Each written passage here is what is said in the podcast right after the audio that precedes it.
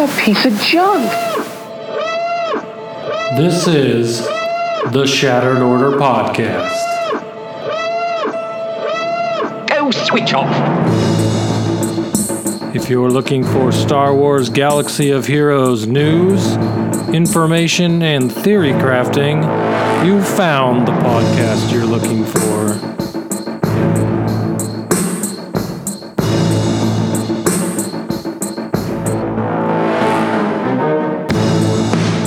Your hosts, Goodnight Punk.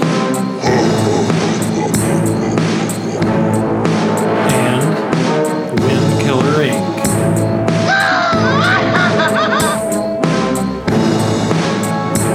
We would be honored if you would join us. Hello, everybody, and welcome to the 82nd. Yes, you heard that right. 82nd crazy episode of the Shattered Order podcast. I'm your host, Good Night Punk, and with me, as always, is my good friend, Wink. What's up, Wink?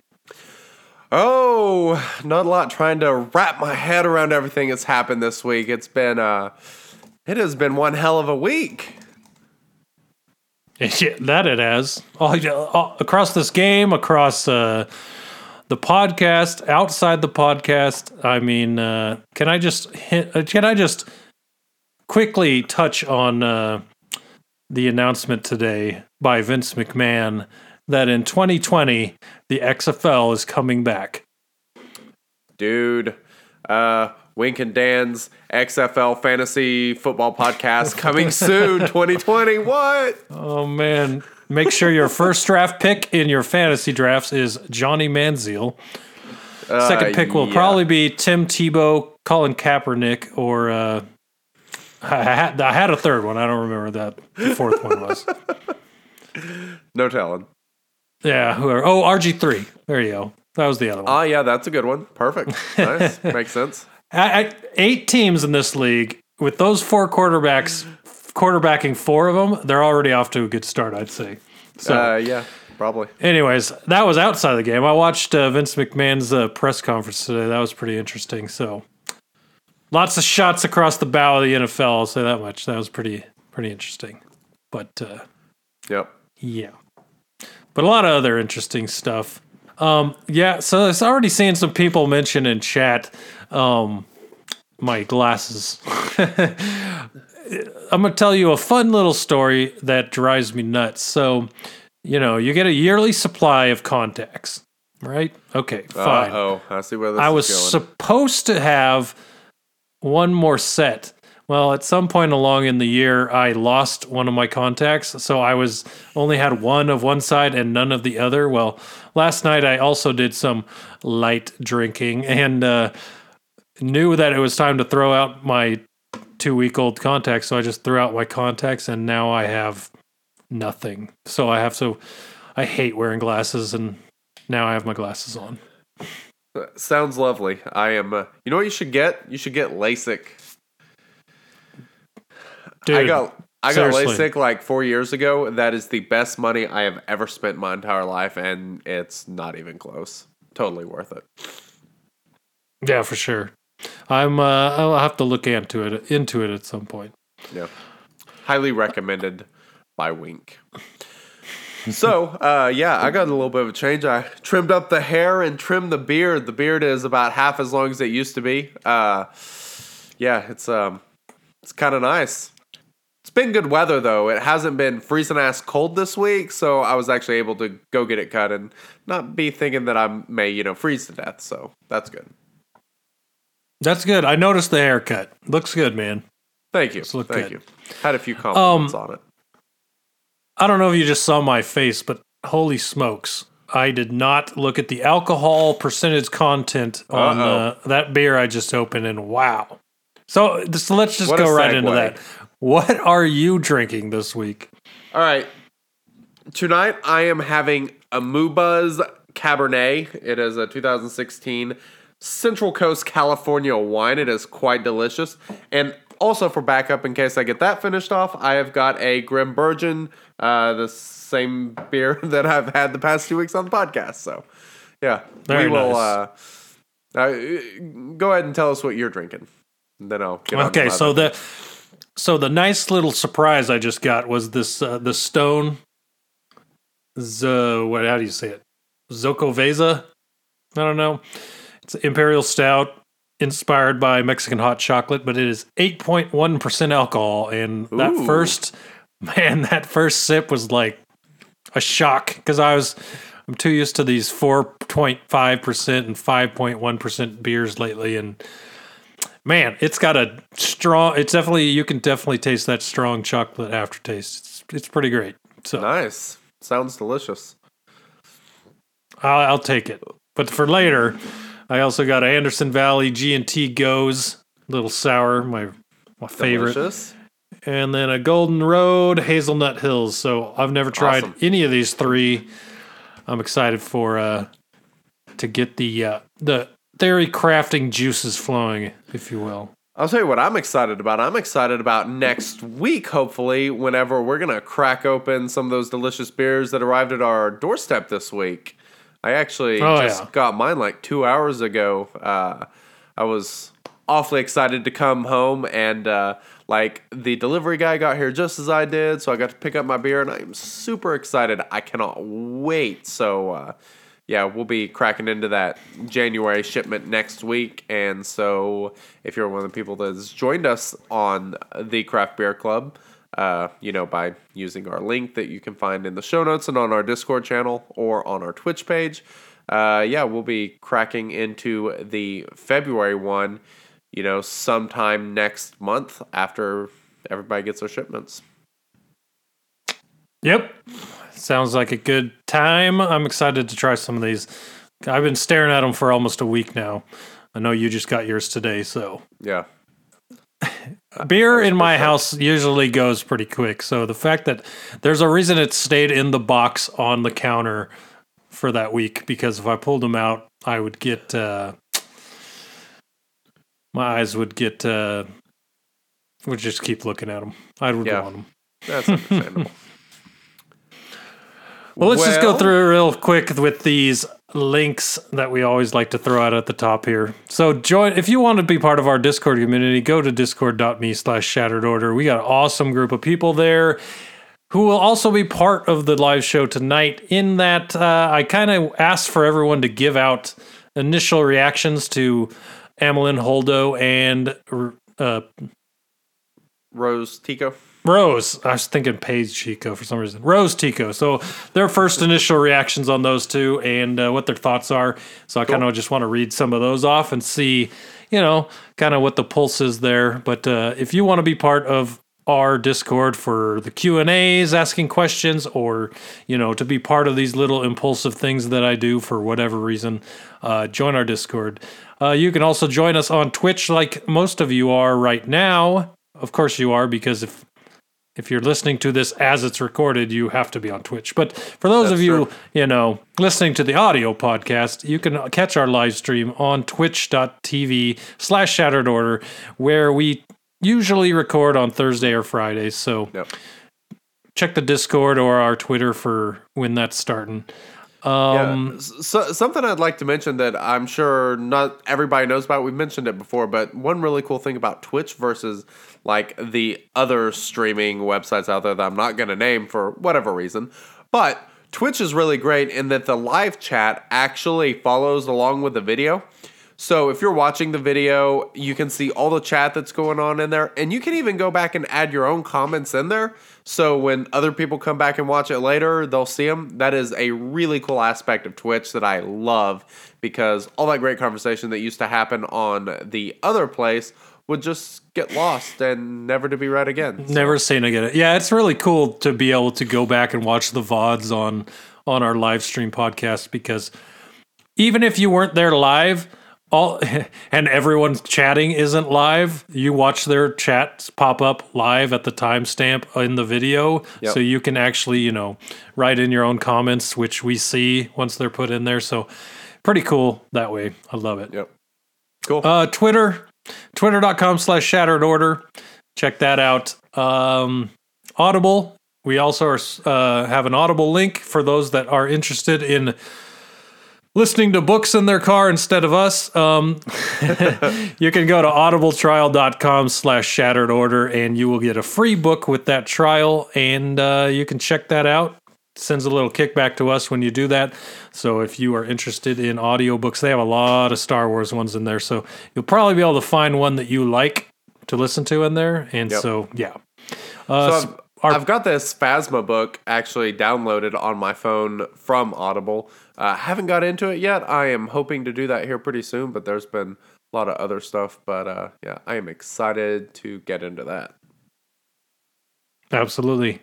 Patreon.com slash shattered order. If you want to support the podcast, we have a Patreon, and uh, every month, if you want to support us, there are options for you. And our Patreons have a special place in our Discord where we hang out. Uh, the Q&A questions are um, first answered for our patrons patreons and then moved on to uh, everyone else in that way that way we make sure we answer our patreons questions on the q&a and uh, yeah it's just a lot of good times. And i think we're getting close in a way of patreons towards our first goal. So once we get there we'll announce well i mean the goals is right there on the patreon page so you'll see what it is. But if once and if we get there. Yeah. well i'm not going to say. People can just be surprised. Mystery. but uh, yeah, you can support us on Patreon, or you can, if you have Amazon Prime, if you can connect it to your Twitch account, and for free you can sub to the podcast, and that gives us money based on the subs that go to the our Twitch. So if you're interested in that, Yep. check that out. Uh, last thing, Craft Beer Club. There's a link on our Twitch. Check it out. We're going to be drinking together on the podcast with you guys at home. So if you're interested in that, do it. And the last thing, any feedback you have, anything you want to talk to us about from this show, the shattered order at gmail.com. Check it out there. Now, let's just move on because I know you guys get tired of all the intro stuff and you really want to get dive deep into That is some other true. stuff. I Um, know you got some other stuff to talk about, but Yes. we, we get we we're getting there. Okay. We're getting there. All right. Hit it. So uh, next, uh, we'd like to give a big, huge thanks and shout out to Capital Games and um, uh, Brandon Schill, who actually joined us. Uh, we recorded that last night. He came on and joined us for about 40 minutes or so. And we got to talk about uh, Rose and uh, Holdo. And it was a lot of fun. Got to hear a little bit of inside information on kind of you know, the things they went through with creating those characters and some of the thought processes and just, you know, how they altered some of those characters and stuff. That was really cool to hear. Uh, big shout out and thanks to those guys. Uh, hopefully, you know, we can work out something in the future and get them on again at some point because that was really cool. I hope you guys enjoyed it. That is a, uh, that's a separate podcast episode that you can find in our feeds on iTunes, Stitcher, SoundCloud, wherever you like to listen. Uh, yeah, so that was a lot of fun. I want to say thanks to Gauze too, CG Gauze. Appreciate him setting all that up. Yes, um, he was really helpful with communicating with us and getting all that lined out. He hung out in the chat a bit too. Uh, you could hear him a couple times in there as well. Um, yeah, so that was great. Thanks again to you guys. Uh, the other thing is, if you need allies, our ally codes are in the show notes. Uh, there's also a lot of people in our Discord channel that give out their ally codes. I know, you know, uh, since the movie came out, there have been a lot of newer listeners that have been listening to the podcast that we've talked to and been joining Discord and everything. So if you need ally codes, you know, add those people on. Like I am, I accept every single person who adds me as an ally. Like I just kind of move off older people that have been there for a while, and so yeah, uh, get to adding. um, the other thing that I know that Dan is absolutely obsessed with is that Bumble uh, emote that you can find here on our Twitch page. What's really awesome, so that is on our Twitch for our uh, Twitch sub uh, sub people. So if you've got the Amazon Prime and you go get that free sub, you can use that free awesome little Bumble not only in Twitch, but if you uh, link it to your Discord, you can use it in Discord, and you and that actually travels. I, I noticed that this week. Those uh, little emojis they travel to whatever Discord channels you're in. So Yeah, I want to throw this out there that I'm really jealous of all the subs we have on our Twitch because uh I don't have a Twitch account subbed to our uh, sub to us, so um I don't get to use Bumble in Discord. So Yeah. I'm jealous of all of you. it's your creation, and Cayman uses. Um, I know, I know. One other thing we'd like to mention is uh, for those of you that are doing that, make sure you resub every 30 days because you know they with the with the Amazon Prime you have to actually redo the sub once it kind of falls off after 30 days, which we really appreciate it and we have some stuff we're going to be announcing here in the coming weeks. Uh, you know, maybe something along the lines of a giveaway of some sort. Um, we have some stuff that you know we're going to be adding to the show here before too long that we think could be really cool. So uh, stay tuned for all of that. Yep. Uh, next next week or the week after, we're not exactly sure yet, but we are planning our next Q and A episode.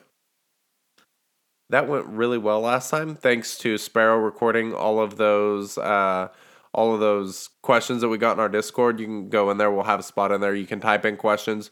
Feel free to record them and send to people. You or send to us. You can send them in Discord. You can send them through our email, whichever.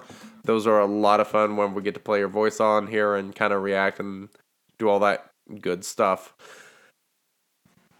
Dan, What's up? What's up? what'd you do in Swugga this week? Oh man, I got some. Uh, I got some really interesting stuff.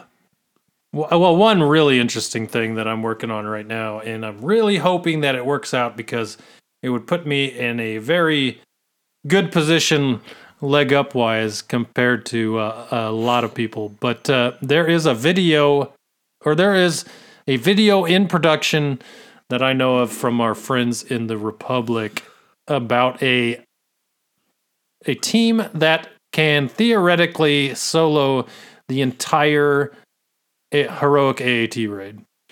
So Crazy. yeah, um, the team is uh, Zader, Wampa, Thrawn, CLS, BB-8, and there's a video. Uh, I don't know how much health uh, or you know hit points there are in Phase One of the heroic AT, but I think it's around screen point two million. Yeah, okay. So the vid- the screenshot that's out there right now is a 41 million uh damage point score using that team, which uh, would obviously then be starting in the second phase there.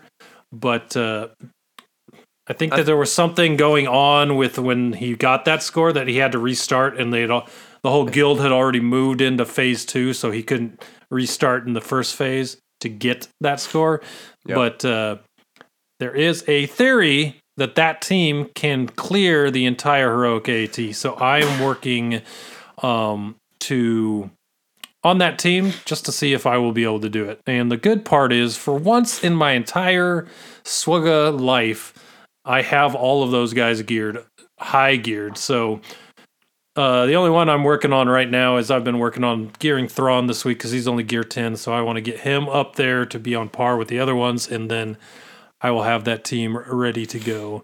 The other thing, That's cool. I've been farming Chief Chirpa.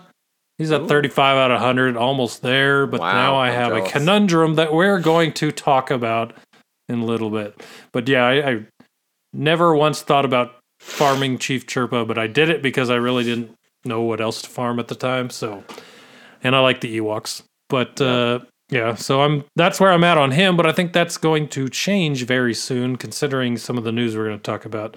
Uh, I finished Mob Enforcer, so uh, Nice. that pretty much ended everything for Cantina Arena and Galactic War. I have now beyond a few ships that I can get from Galactic War. So yeah, that's a weird feeling, right?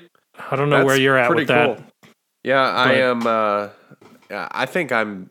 Uh, I think I'm done with all of these stores. I, I pretty much just have fleet and guild left. Uh, Cantina, Arena, and Galactic War. I think I finished two weeks ago, something like that. I had one ship left in Galactic War. Uh, Yeah, I think I have Plo Koon, and maybe Geonosian Spy left. So, So I'm actually really glad you mentioned this because this was something that we kind of uh, we sort of dropped the ball on um, last week. God, uh, why can I not remember who it was? Sh- shout out to whoever it was. I I should have wrote your name down, but I didn't. But thanks for reminding me about putting this in the show notes. Otherwise, I probably would have forgot. But we were talking about last week about gear and efficient ways to get shard shop currency. And Cassian's U-wing that you get from Cantina, you actually get five blueprints for that. So that actually equals, I believe it's 99 uh, shard shop currency for the 400 currency versus getting five shards, which is 75. So you actually get 20 extra shard shop currency by doing uh, Cassian's U-wing. So I actually buy Cassian's U-wing every single time there's a refresh, um, just because it is that much more efficient than um, everything else. So, uh, yeah, wanted to throw that in and make sure that people realize that because we did not make that clear last week. nope. But uh, that is definitely the best one to buy as far as shard shop currency conversion for sure. Because all the rest just e- almost equal out to the same with the 76 and the 75. But with that one, you're getting that extra 19. So, very nice with that. Yep. Yes, sir. So uh, yeah, now you can get spending that sharp spending the your cantina currency on the that shard shop currency basically. Cool. Um so kind of what I did this week, there are several uh things I was supposed to remind people of. Uh Bador from our guild. He told me about this like a month ago and I keep forgetting to mention it on the podcast. Do you know what the absolute best, and I mean by a long shot, light side territory battle team is? You probably do because it's in the show notes. I, I knew before that too, but I'm not going to say so. I'm going to play dumb and ask, what is it? It is a three person team. It literally, even phase six, full auto, you don't have to touch it. Like, you hit auto and set it and forget it. Rey Jedi training, BB 8, R2D2. Done. It is absolutely amazing. Yeah. Uh, I haven't tried this yet because mine weren't geared, but they are geared now, and we're about to go into another one. So I'll be using this team for sure. yeah, it's it's freaking ridiculous. They just keep gaining turn meter and like th- they never got close to dying. Not even ki- kind of like I I I really couldn't believe it. I was incredibly incredibly impressed. Uh, he, you know, he was the first person that told me about it a few weeks ago. I haven't seen. Uh, I, I may take a video of it over this next territory battle. Uh, maybe do a video of it in each phase, and then you know, kind of stick all those phases together, throw it video, throw it up on our Twitch page just so people can check it out. But it is, it is damn awesome. Uh, I, I, use them in arena, so they all have my best mods as well. But like I said, they don't even get close to getting knocked out. Um, it, it's really great having a three-person team that can take it out. Then I can use my other resistance, my Finn, Poe, Resistance Trooper, Rey, and Resistance Pilot you got a whole nother resistance team there. So uh, even with only eight characters, you can make two resistance. You can run two for- teams. Yeah, it is fantastic. And like I said, Um, the three person team is the best by a long shot.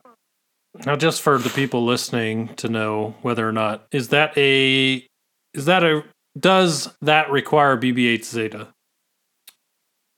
I, I not really. No. Um, I mean, is it better with BB-8 Zeta? Yeah, it's a little bit better, but uh, it's not life changing really.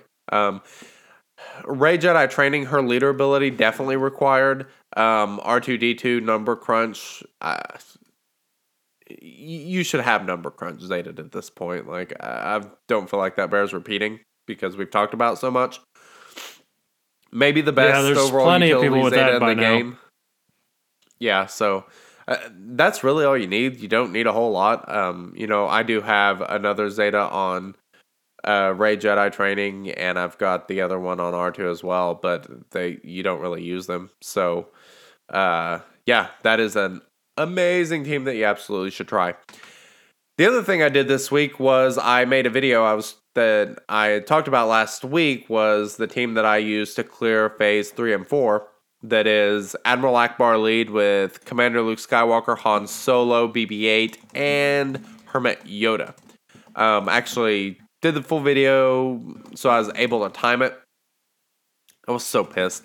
I made I don't remember if it was two or three mistakes in phase 4 and I ended up uh, screwing up, and I left 0.28 percent in phase four. I was like, Beautiful. "Come on, seriously." But anyway, uh, so yeah, it's you basically take the mods off Ackbar because you want him to die immediately, and then it's basically just full auto, and it's you know it.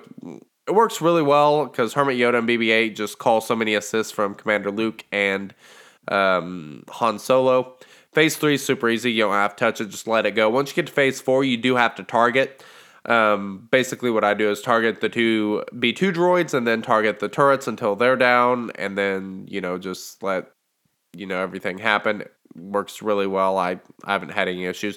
You do need health on Han Solo, though, otherwise, that cannon can take him out in phase three. That's the issue I used to have. Um, he's got 24,000 health now, so he's pretty tanky. Um, health primary is pretty useful for that. So is that full auto or auto? You are hilarious. um, yeah, so I posted this video on the Swoggoth forums, and apparently, um, so if you hit auto and you're targeting, you're not autoing, you're doing something different. Um, the guy who clarified this to me never told me what it was. I asked for clarification, never got a response from him.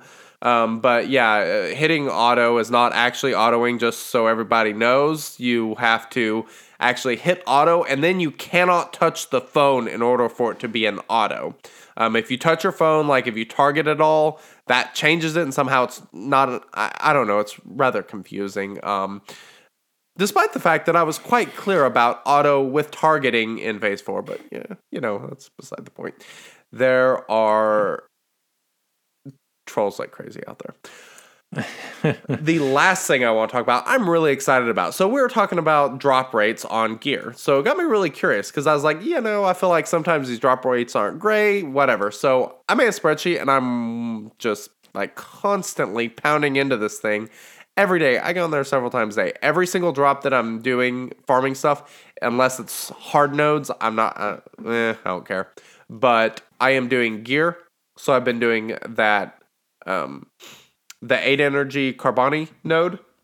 Mm-hmm. Why don't I grab my phone and go ahead and look at these numbers? I thought it was really interesting. So what I'm doing is I'm tracking the number of temps, the number of drops, so I'm getting a drop rate percentage, and then I am also calculating what that what a fully crafted piece of gear costs based on 50 crystal refreshes.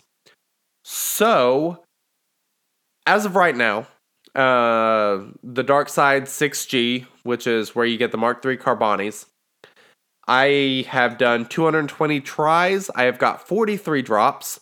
That is a drop rate of 19.55%.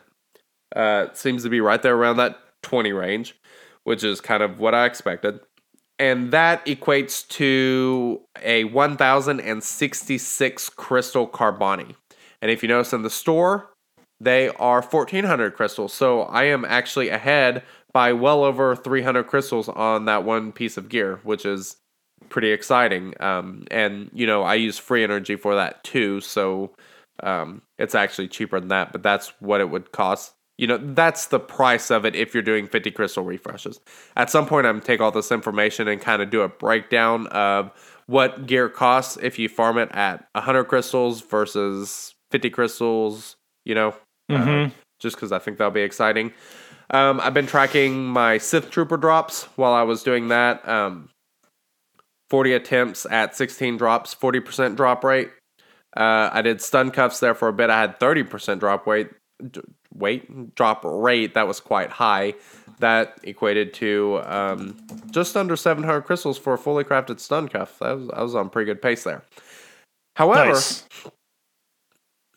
I should save this for the next part, but I'm not going to. Uh, I am officially now farming Cantina 3F. You may say there's nothing there. Au contraire, there is. Um, I am farming Kylo Ren Unmasked and his ship. So far, I have done 24 attempts on that node. I got 10 drops of Kylo Ren Unmasked. That's a 41 and th- or two thirds drop rate, and I have got eight drops of his ship, which is a one in three drop rate, 33.33%. And so, yeah, I am going to be tracking the drop rates of those all the way from where they started from to seven stars. So that's going to be pretty cool. And, uh, you know, I'll post all this information. What I may actually do is make this whole page that I'm doing, this whole spreadsheet. I might, uh, you know, sometime this weekend make it available uh, in our resources page on our Discord channel. That way, people can go and just kind of follow my drop rates as I'm going along and kind of get an idea of how it's going. So Yeah, for sure. To be able to uh, just bring that up and look at the numbers you got without having to bug you about it would be perfect. yep, So, very cool. Well, that's what we've been doing this week. Plenty of uh, plenty of stuff, plenty of stuff. I'm sure we'll be doing this next week with everything else coming out. But let's talk about the January calendar, shall we? So we have two new marquee events, and uh, is that right? Okay, we're kind of moving into the notes, so I'm going to bring them up here on the screen but I want to make sure we got the dates here showing up. All right, so on the screen, I have the events, the two marquee events. You got two marquee events one for the new character, Amilyn Holdo, and another for the other character, Rose Tico. So they are both starting on January 27th. So Saturday. So this Saturday. yes. So Friday night, if you're up late enough, you can do them then, if that's your thing. But both starting then. And uh, yeah, so we'll be unlocking Rose and Amilyn Holdo. And the thing about that is, we talked to, we asked this question on the Out of Order podcast where we were, we interviewed the dev, but it looks like these two are going to also unlock, uh, much like First Order Executioner, at two stars Yep. and about 25 out of 30 to the next star. So and that is where we are. And the big question that people were wondering uh, that we happen to remember to ask somehow. Um, there are no ships with them. Everybody was kind of expecting that we might get a Resistance Capital ship with Holdo. Uh, that is not happening now, um, or in the near future. So uh, that's that's a little sad. But I mean, Holdo looks pretty good. We'll get there. Exactly. So, um, those those two things are happening for the two new Resistance characters. Uh, Yoda event is this month. Palpatine was moved. So Palpatine's been pushed back, and Yoda's taken his spot. And according to Cap Gasp on Twitter, uh, they are they have some hiccups for the Mythic event for Yoda, so he will not be happening mythically this month. the next time Yoda pops around, uh, Yep. he should be a Mythic event. So Well, no he, Mythic he, event this month, but uh, He didn't sound too month. confident when he was talking about that uh, previously on Reddit. Uh, we talked about that in I ICFR a couple weeks ago, and yeah, that's disappointing. Soon though, soon Yeah. we will get that Yoda mythic. Yeah, I'm looking forward to that. Um, I'm really interested to see how that ends up going, whether it's Sith or what's going on with that late one. Yeah, So, yep, that'll be cool. all right, well, let's go right into the update then. So, I got it up on the screen. It is basically the biggest thing about this update was the two characters that we introduced earlier on our other podcast, and that is Rose and Holdo. So, Yep. if you don't know the numbers, there's now going to be 10 total resistance members. So that's going to bring us to at least two five man teams. And as from what we heard from uh, B Shield, uh, it looks like there are two ideal five man teams that don't cross over. So uh, we'll talk about a little bit about that as we go on. But uh, it looks like there's two teams that these two are all built together to go with, and uh, we'll give our ideas on what those two teams are. Yeah. Um, next, the next thing we got. Oh, initial reactions. All right, so Are we going to come back to that or are we going to do that now? I'm just looking at the. Let's go ahead and run through everything else and then we can come back because we may be on Holdo Rose and initial reactions for a little bit. Yeah, I want to. We'll we'll get to them at the bottom because I kind of want to mention their kits again before we do the initial reactions and our own reactions, uh, just in case people haven't listened to the other podcast yet. Um, okay, so Cantina 3F. We talked about it a little earlier, but now, and I, I, can I just say that I think it is amazing the way they did this. First off, Kylo Ren Unmasked is on a Cantina Yeah. 3 level, so 10 energy, 3. Yep. But not only are you farming Cantina or Kylo Ren Unmasked, you're also fa- uh, farming the TIE silencer at the same exact time on the same exact node. So your farm is going to be basically in my opinion now, this makes this node one of the best nodes in the whole cantina. Because you're not just getting one thing, you're farming two for one on this one node. And not only are you farming two for one, you're getting a really good ship and a really good character. So I mean this for cheap, for 10 energy node. I this is when I saw this, I didn't believe it because someone wrote it in our Discord, and I, I thought they were uh, making a joke, but it is actually 3F for Unmasked Kylo and the TIE Silencer. So I'm jumping on this immediately. Uh, Chief Chirpa can take a back seat. He's not that important. I don't need him for anything right now. But uh, yeah, crew, So, all if you, about it. if you don't already know, Ty- Silencer, I think is the fastest ship in the game. It's Yeah. faster than TIE Fighter Pilot, and I believe it's faster than Poe as well.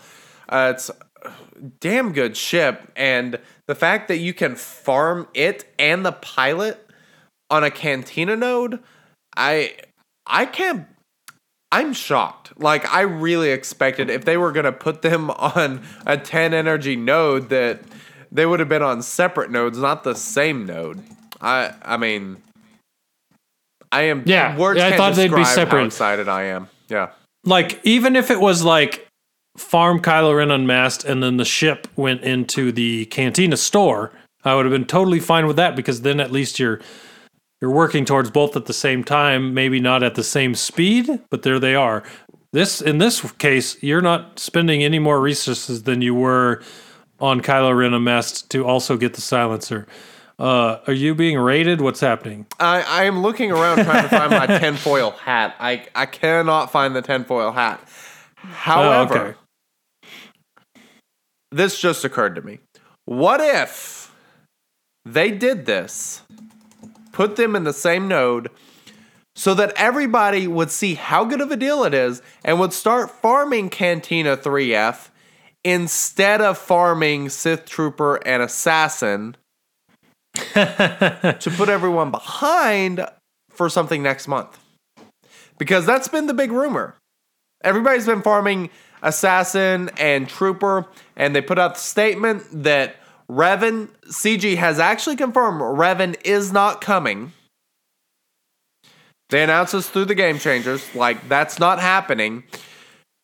So they didn't say that you don't need Sith Trooper or Sith Assassin. They just said you don't need Revan. So we may still need Sith Assassin. We may still need Trooper.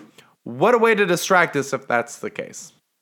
I really hate you for this for this for doing this. I really do.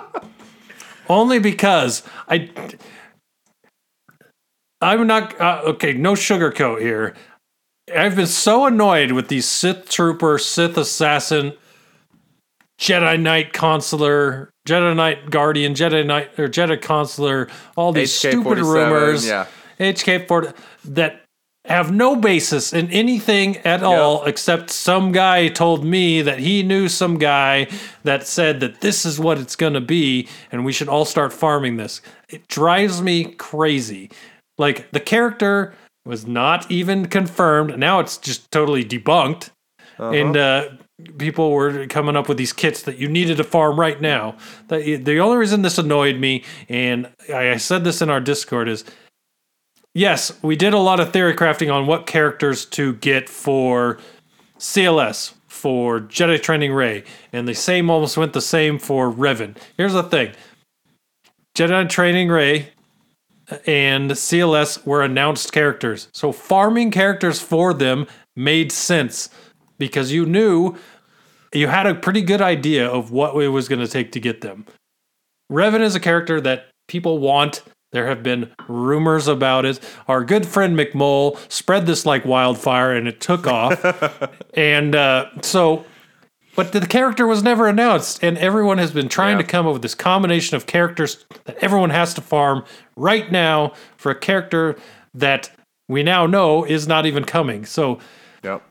you're, you're what you're doing is you're making you're giving this legs again so that for the next month i get to listen to people say i don't know what character this is for but we need these guys Yeah. That's that's true. Whoa.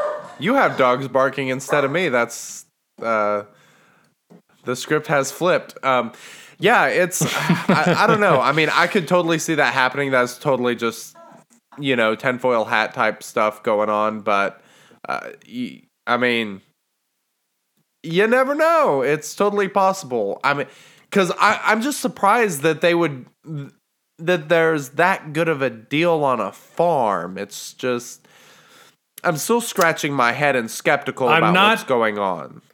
i'm not going to lie and say that there's no logic to what you're saying i hate you because it makes sense and it's going to get legs that's why i'm saying that so Per- good perfect. thinking and I, uh, I i you know you were supposed to actually create that hat to wear for I- situations like this I'll but, have it uh, next week.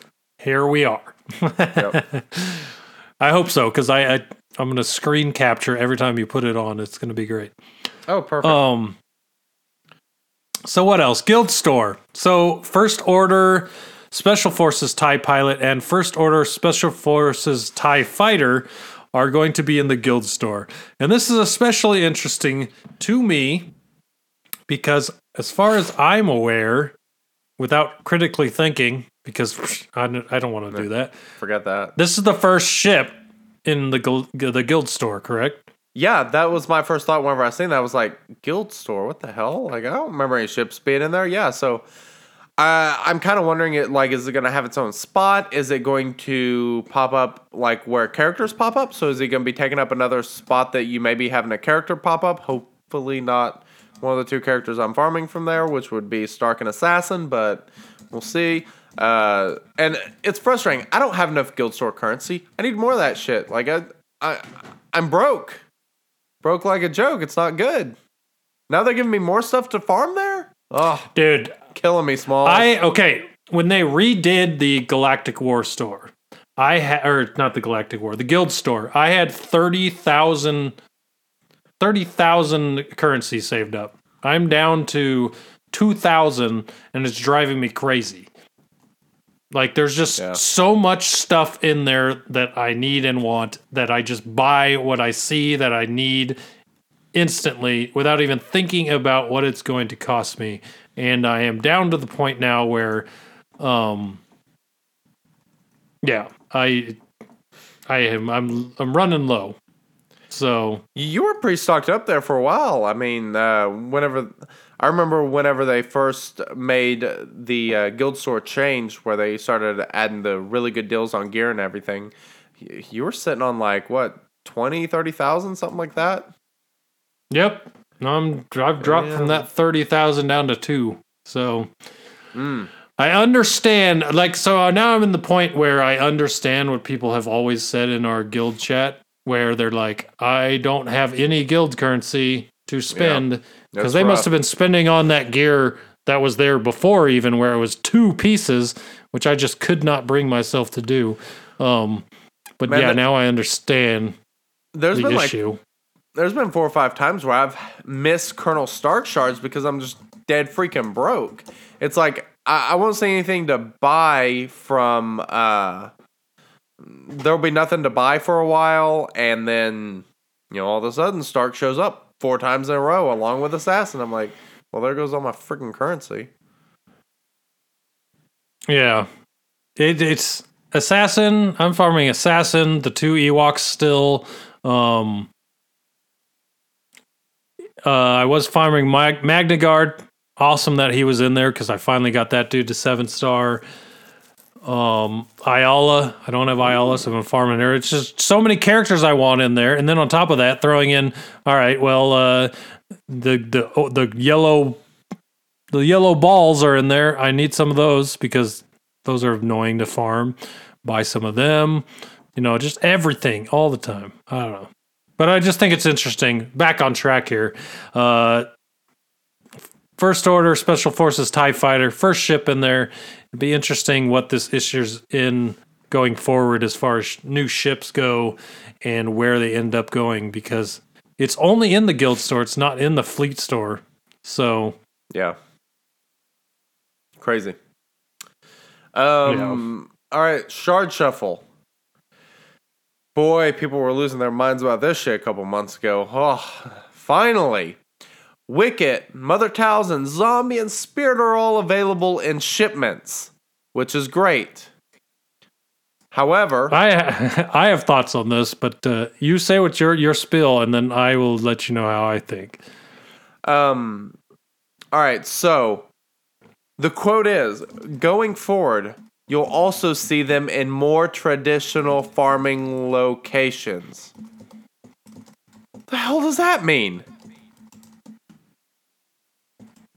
Uh, more traditional farmable locations. I think that means after a month of being in shipments, they're going to go to the board. So Uh. basically, they're going to follow the normal cadence of characters instead of just being locked to the event. So now you're going to have a way to farm them without the event being active, and uh, they'll basically just follow the regular cadence. Hmm. So you'll still be able to get those shards from the event, meaning once you get them seven starred, if they were on the board, you got them seven star, and the event came around, you'd just be getting shard shop currency.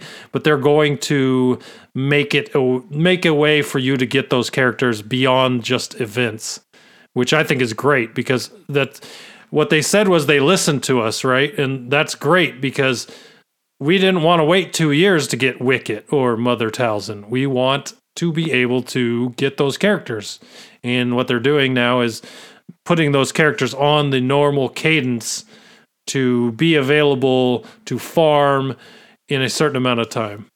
That's the way I take it. I'm pretty sure that's the way it's meant to be. Yeah. Especially from the we listen to you. Thanks for always being giving us feedback, blah blah blah. You know. Yeah. Makes sense. I mean, yeah, no, that makes sense. So Um, yeah. All right. So, uh, thanks to who was it? Rager, Rager, Rager. I think it's Rager, right? Um, Mm-hmm. said that the Special Forces Tie Fighter fighter, Tie Fighter fighter, I don't know, uh, is in his guild store, and it is in the uh, the first spot after the gear. So that is at the that is the same spot as um oh who the hell is it uh Stark. So that's really unfortunate. That's where the pilot is. Yes. God, you can't add more on there. That sucks. Stark never pops up anyway. yeah, I haven't seen him yet, so I don't know. That's annoying. Hmm. Um, well, what's ahead? We got that message again. I have my theories. I'm sure you do too. I think we The all dark have side- theories on this one. Yeah, exactly. The dark side of the Force is a pathway to many abilities, some which can be considered to be unnatural. almost a direct line from Emperor Palpatine in the movie. Hmm. And many have speculated that Palpatine deserves a Zeta for being a legendary character that doesn't get used too often anymore because of his squishiness and other things. Um, so I'm thinking uh, some kind of rework for. I don't want to say Sith because Sith just got. I mean, not just got reworked, but Sith were reworked recently. Um, Empire. When was the last time Empire were reworked? Uh, the That was recent May. too, right? troopers. Yeah. Yeah. So I don't know. Beyond just giving Palpatine a Zeta, what else could there be dark side wise? Hold on. If I Beyond- remember correctly, from trivia last week or the week before, we figured out that Emperor Palpatine is one of the few characters that has two abilities that don't even have omegas. Yeah, true. Palpatine. If it's just Palpatine, I don't think that that can be the only thing. Obviously, I think there's a new feature coming out. I don't know. Didn't they talk about? Uh, that was in uh, Arnold 101, AhnaldT101's video today, talking about a big new feature coming out in February. Um, I don't think that this is even part of that. If it is, then I don't know how these two are connected. But if it's just Palpatine, I got to think that there would be something else to go with it. Maybe a new character, maybe other characters that are reworked. But if since Sith and Empire have already been reworked, I don't see them getting another pass before some other groups. You know, so I don't know Yeah. what. Well, I don't know what to expect with this beyond Palpatine. Yeah. Uh, Vader rework I don't that would be sweet. A Vader rework would be nice. They didn't rework Vader beyond giving him a Zeta last time, I think. yeah, I don't know. Uh, that that's a really good question. I mean, obviously, adding omegas and zeta to Palpatine to actually make them, uh, you know, more useful would be amazing. Um, his shock needs to have a lock on it. That's I. That's I think one of the biggest things is. This was totally unplanned. Uh, theory crafting for Palpatine rework, but um, I mean, if they put a lock on his shock ability to where you can't dispel it, Dude, that was my He's guess. a completely different character. A hundred percent different character.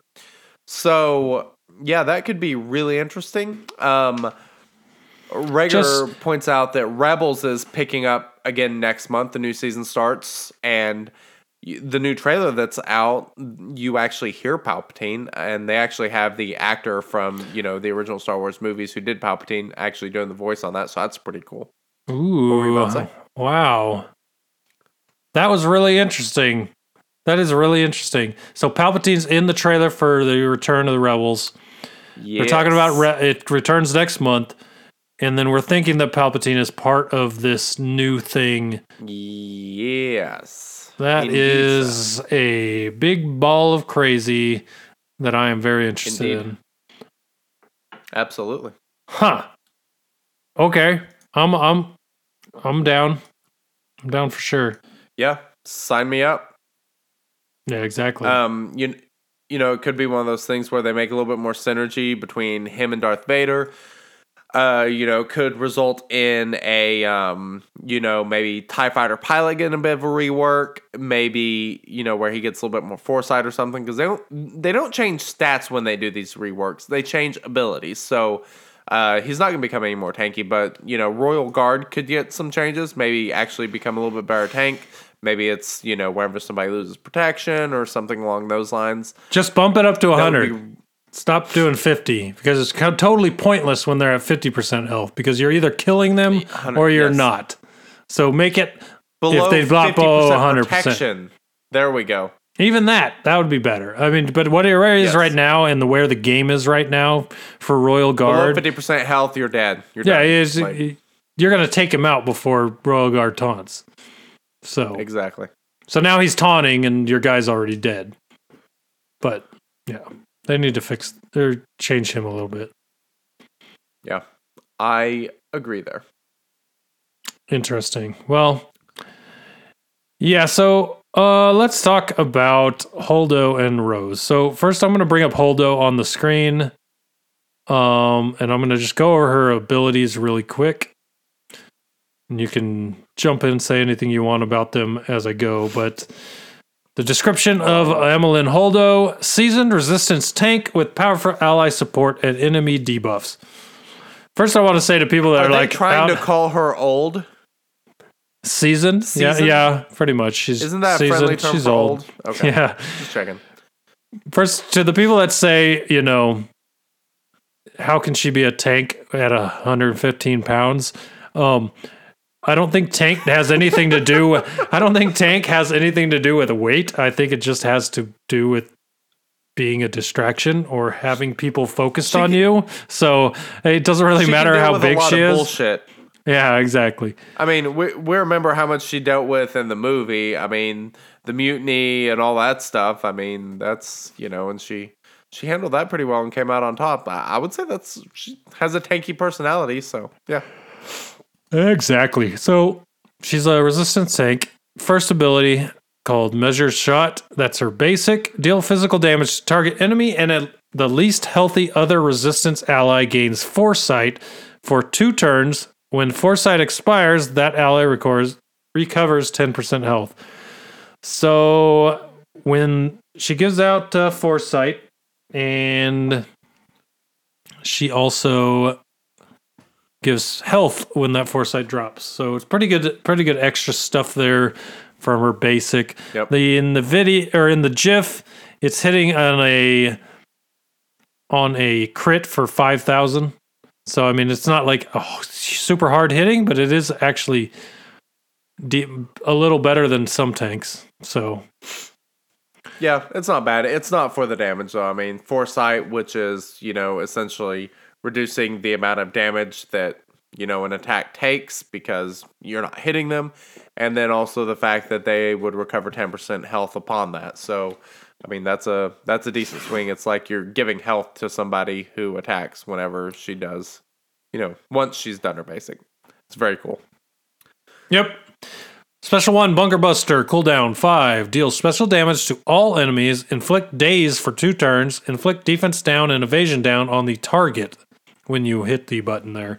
So, giant AoE inflicts daze to everyone, chance to be, you know, resisted, whatever, dodged, but uh, also puts defense down and evasion down on the primary target. Yeah. Pretty, pretty sweet this move, but if you look at it, it's not. This is good for the debuffs. The damage doesn't look great in the uh, GIF on their site, but as far as an AOE daze, that's just something I love on anyone. Oh, So, yeah. Absolutely. I mean that that's what you're using it for. It's you, you don't give you, you don't care about the damage. The damage is pretty much irrelevant. It's about the daze. And we're to get here in a minute we're to kind of talk about what she does to other teams like Commander Luke Skywalker and Night Sisters, but the AoE daze really changes things in that so daze prevents turn meter gain or I should say artif- you know non-natural turn meter gain mhm. and also prevents um, counters. So these teams that counter and these characters counter Han Solo, BB-8, characters like that, having them dazed is a huge benefit because it allows you to actually attack them without worrying about what you know what the counter is going to be, and also, um, I, I totally lost my train of thought. Um, oh, daze uh, for the turn meter gain. Resistance, which you're obviously seeing everywhere in the meta, and like Commander Luke, how he gives turn meter, having them days completely negates that ability. If you have a whole team days, it negates a Zeta ability on Commander Luke Skywalker. Mhm. And that is really, really big. The problem with this ability is it's a five turn cooldown. So if you use this ability and it gets cleansed, you're probably not getting it off again that battle. So it's kind of a one time use, at least in an arena type match, where you're really hoping that it is enough to really change the course of the battle. Yep. I agree. Uh, one thing I will say though, as far as the damage part you were talking about, really doesn't matter. I would, l- I gladly take a damage added to an AOE ability on top of what it does than no damage for sure. Uh, yeah. For example. I don't know. I would love, I would love, uh, you know, old old Ben. Let's say Mind Tricks did some damage. It would still make that ability even better than it already is. Eh, not. It, it don't matter. No, it Um, matters if they ha- if if No, I actually depending on what the so- situation was, it, it can matter for sure. strongly disagree. The if they're in red, the- if they're in red health, doing no damage or doing damage and killing them, it's obviously okay, an that's advantage. one instance. Yeah, well, okay. One likely- as opposed to zero is much better, I'd say. I disagree. How? It so is- you'd rather leave them alive than if you got damage on the ability as well? Well, Why- okay, if you'll ever what are let- the If you'll ever downsides of go, this? I'll explain. Please do, because I see zero downside Okay. to adding damage to an ability. Okay, so here's the reason. Um, Holdo is a little bit different because of the debuff she applies. Old Ben is different because of whenever he does his AoE, he removes turn meter, he does offense down, he does ability block. If he dealt damage, what would happen if you say did that ability on a team of Commander Luke Skywalker and Han Solo? He's going to get hammered by Han Solo twice, and he's going to get hit by Commander Luke Skywalker, who is probably going to give turn meter to the rest of the entire team if he does damage. I would much rather not be dealing a pathetic amount of damage and not having those negative counters happen to my team. I immediately than- regret my position. okay, you have convinced me. The counter is the one Where's thing the I wasn't thinking that I of. can drop? Yeah. Drop No, that and- and that's the broken thing with- lightsaber in the background. And that's what I actually love about Holdo is the fact that her ability it does damage, but it also inflicts daze. So if they get daze, they're not going to be able to counter.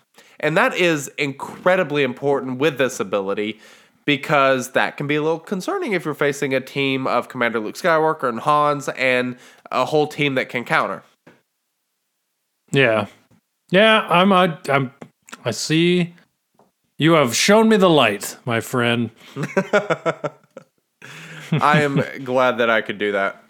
Um, all right, I want to talk about this next ability because I love it. Uh, her second special is Reprieve. It also has a five turn cooldown. Uh, this is crazy. This was the thing that really blew me away because the biggest thing that resistance are missing is a heal. This heal it dispels all debuffs on target other ally. And then they recover 40% health and 20% protection. How about that? That is That's- that is not small. Twenty percent protection. That I spent a Zeta on Hermit Yoda to get twenty percent protection recovery. Yeah, that's chunky. Those Right. numbers are chunky for sure. Uh, granted, that is an AOE, but damn, that is good. Yeah, that's good. I like it. I like it a lot. So she's, but here's the fu- it's this is the weird thing about Holdo. She's a tank, a taunting tank, not not a tank like Jedi Rey, training Rey. She taunts. Then on top of that, she also is a healer, Yes, she and is. she's also a support, in my opinion, with the daze AOE. So she kind of covers And- everything. So one thing that I thought was really interesting was the fact that they, uh, you know, and uh, Brandon actually mentioned this in our interview with him, was the fact that she cannot target herself and heal herself um, because it kind of made her a little bit too powerful, which is completely understandable if she's getting smacked around and then she recovers that much health and dispels her debuffs and stuff. That can be pretty significant. But uh, the fact that she can do that for other characters is really big because Resistance needed this, and you know we're going to talk about teams here in a second, but you know a character like Poe who goes fast and is always the first guy to taunt, he could really use someone like her, you know, to give him a little bit more health and protection. Uh, because I mean, Well, just think of what this can do in raids, right? Because a lot of the times you get to the point where, oh let's say in the heroic yes. AT, you come out of a, you've toppled the tank. It's coming out of the topple. You did not time it right to where Poe is not going to be taunting to get just hammered every time. She can give him back some health and protection every time. In that case, to build your team back up to continue to keep rolling and not have fear that Poe is going to be gone at some point and just completely screw you. So Can I go on a side tangent real quick? that's what we do here. So go right ahead. Um, I decided to open my beer because I'm out of wine. So, uh, another completely random plug for the craft beer club. So, if you sign up for three months, by the way, you get this free bottle opener. The bottle opener does not damage the cap at all. Seriously, Nothing. I haven't used mine yet. Used. I haven't used It- mine yet. It's freaking incredible. Like, oh, th- this is fantastic. Okay, so don't- think of all think of all the things you can do with those caps now that they're not damaged. There's a lot of craft ideas. So- you know, we'll have to check Pinterest. Every yeah, for sure. Um, something I already I already do is like every beer that I have. Um, if it's a cap I don't have, I collect the cap and I stick it to the side of my fridge. I've got a couple hundred there now, Nice. uh, but I'm excited to start adding to the collection. But now I got a great bottle opener that don't damage the caps. Very nice. Yep. All right, so Hit that last unique Let's get to for her us. ability.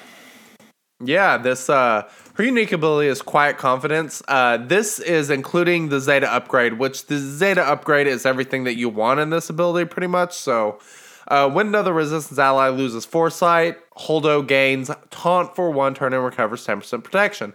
While Holdo doesn't have taunt, she has plus 50 speed, and all other resistance allies have plus 20% crit avoidance. 20% crit avoidance can be pretty significant because uh, Jedi Training Rey gives 30% crit damage, so or crit chance that just drops that down to 10% basically. Those counteract each other. But the Zeta ability is the part of the ability that does when another resistance ally loses foresight, she gains the taunt for one turn, recovers 10% health. And whenever she doesn't have taunt, all other resistance allies gain 20% crit avoidance.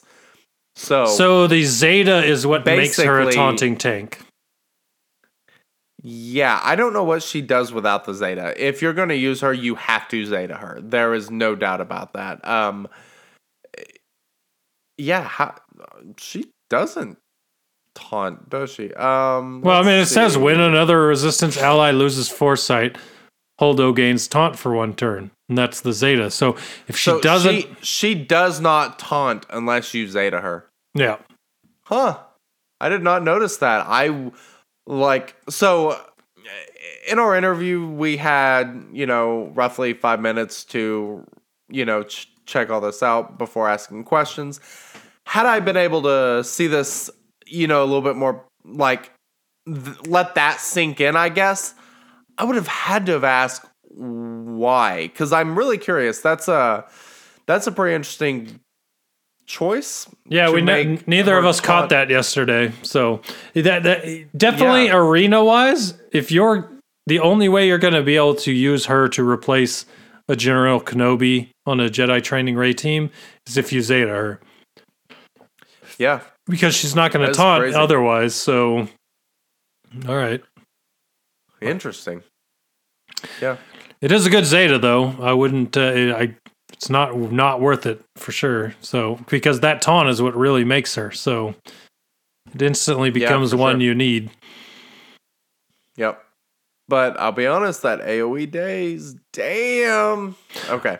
Well, so here's the thing, right? So, okay, two new characters. Rose has zero Zetas. Holdo just has the one. So between the two, Yeah. they're not really forcing you to choose too much Zeta wise between these two new characters. So that's not like a terrible trade off. So I have not, uh, like, literally the update came out, what, hour, two hours ago, something like that? Uh, nah, it's probably been two hours now. The update's really fresh. I doubt that Swagaga has actually updated it, but something that Brennan actually mentioned was the fact that she is actually pretty easy to gear, which I found pretty surprising. I was kind of expecting her to be a little bit more difficult to gear and deal with, but I can't wait to see her actual stats once. Uh, oh my God, she is on Swagaga. Okay, Well, that's the thing, right? Uh, B Shield said yesterday on, or yes, yeah, yesterday, today for those listening, that she didn't have a really rough gear. Uh, Holy shit, dude. Gearing. Okay. Dude, she her her base health is 37,000. Her protection is 43,700. I believe it. He said that she was on par. She that's that's probably higher than General Kenobi, because I remember he was I- saying I she was on par with Kenobi. Uh, give me one second. I am going to pull up General Kenobi. I am pulling up General Kenobi. Man, it's nice when your internet actually works. Okay, so General Kenobi has thirty-one thousand health, which is what five thousand lower than her, Li- five and a half thousand lower. Um, but General Kenobi has right at a thousand more protection. So she is actually tankier than General Kenobi. That is pretty that is pretty insane. She does have less armor and resistance though. She has what about 30% less armor and resistance, so she will actually take a little bit more damage, but she does have a higher total health pool than General Kenobi. Her speed is basically nothing though. Her speed is 90. Uh, so you know when she's not taunting, she gains that plus 50 speed to kind of help speed her up. But she's, you know, if you're manipulating your turn order, she's gonna be, she's probably gonna be last in line. But To, to, to throw out that daze. yeah, late throughout that daze. But hey, that lets them kind of get some abilities in, and uh, yeah, I don't really know how that's useful. Well, they're all going to be low Well, I mean, turn meter. obviously, They'll all be low turn meter Yeah, at that point anyway. Throw the daze on there, and now they're moving even slower. yeah. Then you have, yeah, that's actually a good point. Yeah, the yeah, because you don't want to waste a turn of daze on someone that has ninety percent turn meter. That's a really good point. Mm-hmm. All right, Wow, so that is cool. Bring up Rose so we can talk about her stats once we get done with her Hol- abilities. Hold on, R- real quick. Uh, so Holdo's mechanics, just because I wanted to check on that. Uh, you know her unique ability. Yeah, basically every upgrade gives her plus five speed. So basically, it just adds speed all the way up. That's her unique is entirely just. Uh, while she doesn't have taunt, she has the plus fifty speed. Uh, you know, so yeah, basically all the good stuff's from that Zeta. 20 Zetas, 13 Omegas. Save them. That's not bad. Not too bad. That's not bad for a guy with 150 omegas. Just had to throw that in there for you. Okay, anyways, I got uh, I got like 30. Rose Tico, alignment light, resistance, Huh. attacker. Uh, a brave resistance attacker who can stun and grant allies buffs. Now, first off, we're gonna about to go through these abilities, but I want to say this to the people that are like, Holdo's OP, Rose looks like crap. I don't think eh, okay. Holdo looks way better than Rose to me, but I still like Rose's kit. I'm just saying. I, I think agree. I think her stun ability is amazing. Granted, someone said that in the GIF of it on the site, it uh, misses or something. So that kind Oh, of yeah. sucks. But uh, yeah. Um, abilities basic, courageous shot. Deal physical damage. This is what I love this ability too. So you got the stun and then you got this one. And this is the one that I think makes her good. And we talked about this on, uh, in the interview podcast, but this is the one I think people are sleeping on. Deal physical damage to target enemy and grant tenacity up for two turns to a random resistance ally who doesn't have it. 50% chance to attack again. And we asked the developer if that second attack had a chance to proc the tenacity up, and he said it did. Oh. So there's a good chance here that you're going to be able to proc tenacity up for your team on two people if she attacks twice on just the basic attack.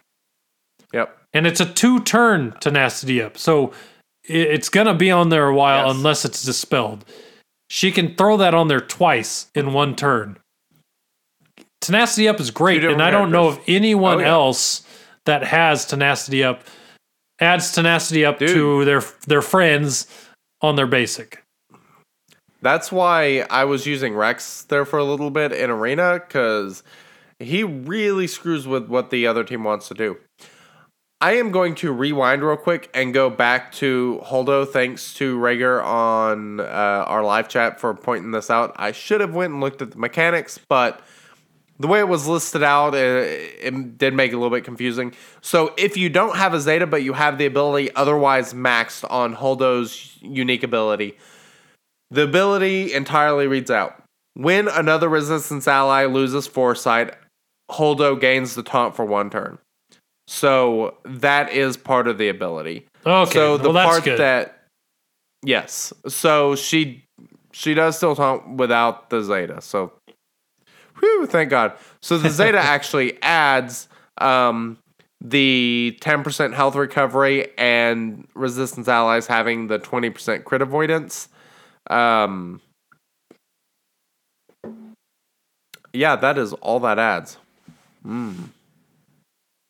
But every time someone loses foresight, she gains 10% health. That's, you know, That's great on a tank, It's not bad. especially when she's giving out foresight on every basic. So yeah, it is.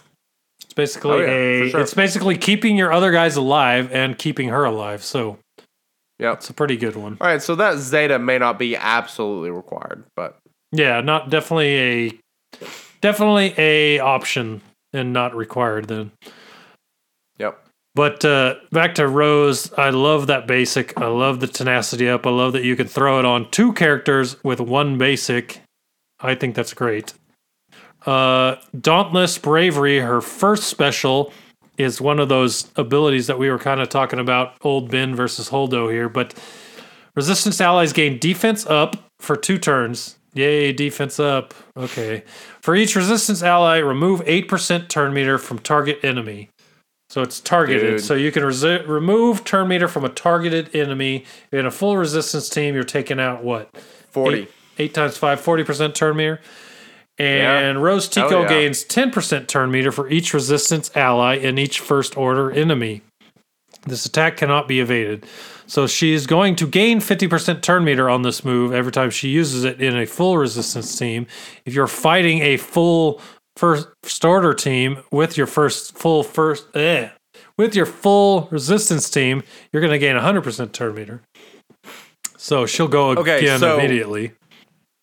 So I think this ability is how she broke physics and after turning away from Finn was able to get all the way back up in front of him front of him to come back over and hit him and knock him out of the way from running into the thing.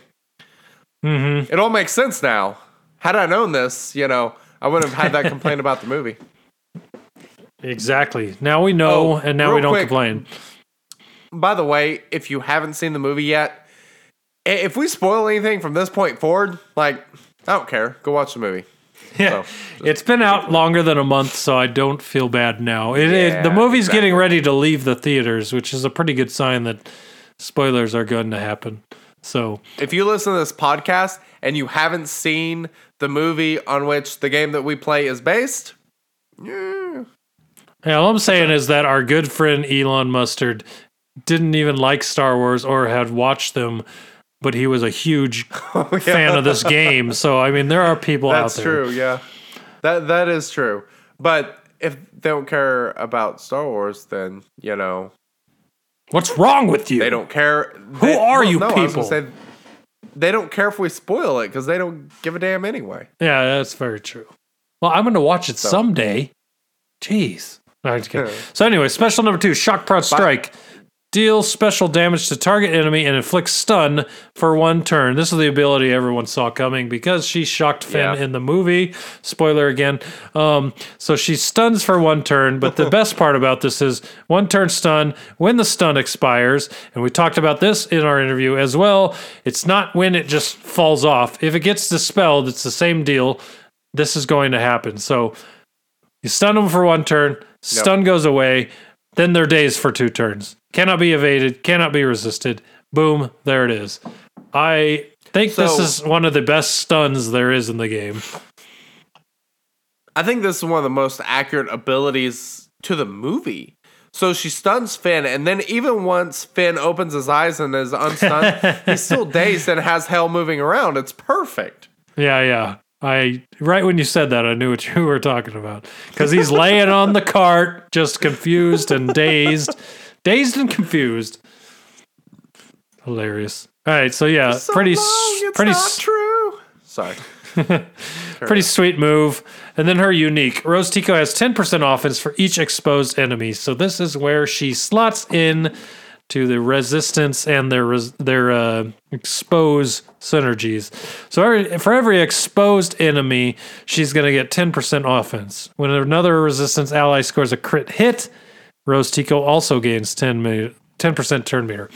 So She's going to be gaining a lot of turn meter between her special and her unique, and also going to have a lot of extra bonus damage based on the exposes that are out there, which will kind of play into how we decide where we would slaughter in uh, the two five man teams for resistance, in my opinion. You you you don't need to talk about how you're going to slaughter or whatever, but I- I will say the, uh, the the Zeta the Zeta ability uh, for her unique actually adds when another resistance ally scores a critical hit, she gains 10% turn meter. That is a damn good ability. If you have say um, R2D2 do his AoE and all of it crits, she gains 50% turn meter. B2 counters or B2, what the hell? BB8 counters calls in an assist. She can gain 20% turn meter. This is a that Zeta ability is pretty legit. I don't know that I would spend a Zeta on it unless I'm really building a resistance team, but if you're if you're sticking her in a resistance team, that that Zeta is going to be pretty damn awesome. Who's Zeta? Who are you talking about? I missed that. Rose Zeta? Yes, she has a Zeta. Where? Uh, her unique ability. Her unique ability. Uh, the. My God, are you even listening to the? Po- We're doing the damn podcast. You're not even listening to. it.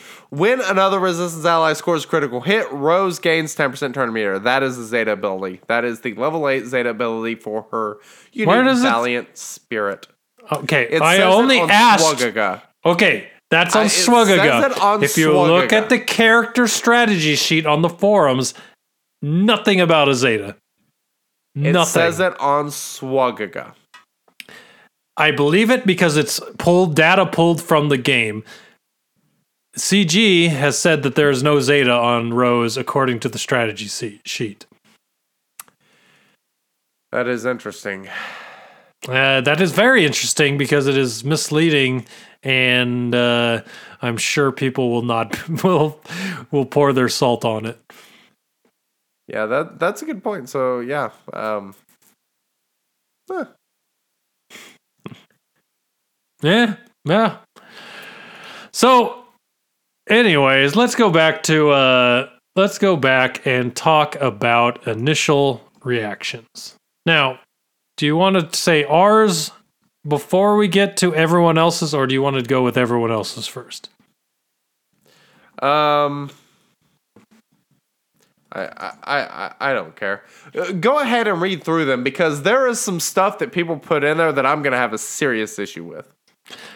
Well, before we even Carry talk about reading. before I'll be we right even back. talk about it, I'm going to throw my two cents in here.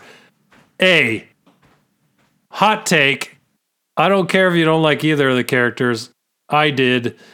I think that they are main characters in the movie, regardless of how pointless their stories were to the overall arcing story of the these new trilogies. But they are main characters, so putting them in the game some people are going to hate him. Some people are going to like him. I really liked Holdo's character in the movie. Apparently, everyone else didn't. Um, Rose, I think that if the story had made more sense or had mattered, people wouldn't dislike her so much, or just maybe they just don't dis, dis, they just dislike her for whatever reason. But I am in the minor- minority. I liked her. I thought that I thought that they were both cool. So I don't know why everyone's so salty about it. Uh, Here, here's the difference, though. What is the movie if you? How much different is the movie if you take out Rose? The only difference is Finn doesn't get stunned. That's literally the only difference. If you take out Holdo, it changes everything. She was crucial. She had a part that was essential to the movie. I just God, I I why do they have why did they have a this obviously not about the game, it's about the movie. Why did they have a character that it's the exact same storyline with or without her? Doesn't matter if she's there or not. I just eh. So okay, well, know. here's the thing, right? And this is total side tangent, but it's more about the movie than the game. Someone mentioned that why didn't Ackbar take the spot of Holdo in the movie? More refined character, someone everyone knew. His death would have meant more. You know, I'm with you on that that that that side, um, because the way that Ackbar died was just it meant nothing. He just died. He was gone. If he would have been the one that took Holdo's spot in that way, would have meant more in the movie. I think people would have liked it more. Um, but it was Holdo, so that's that's where we're at. And you're totally right. Holdo could not be replaced in the movie, so putting her in this game makes sense. Rose, regardless of the story and what it was, was in the movie a main character she was going to come to the game. I, I just the way it went. yeah. Um, so let's get through these some of these here. Um, let's see. Uh, Rose is just like she is in the movie, underwhelming, useless, forgettable, and I want nothing to do with her.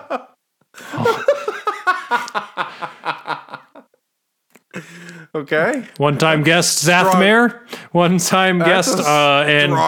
Shattered Order Good Guild God. member Zathmir.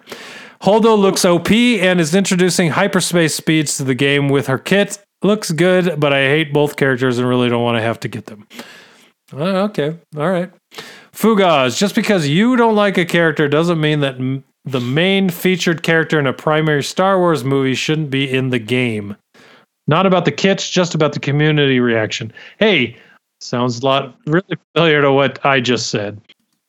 Yes. So, uh, Bono says, I really dislike both characters in the movie, so I am not really interested in using these characters unless I have to. It looks like uh, uh, Mad May Purple will be a good tune, but thankfully it looks like I will not have to invest much into Rose.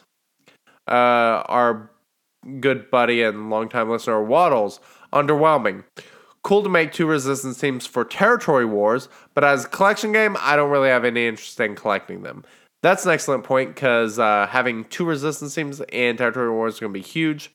Uh, Michael Bluth, I hated Holdo on the first watch, but she's much better in the second time around. I really like that comment because I totally agree. Like, she didn't stick out the first time I watched it, but the second time, I'm like, okay, she is damn important to the movie. Like, she she she has a point, unlike the Rose. Yep.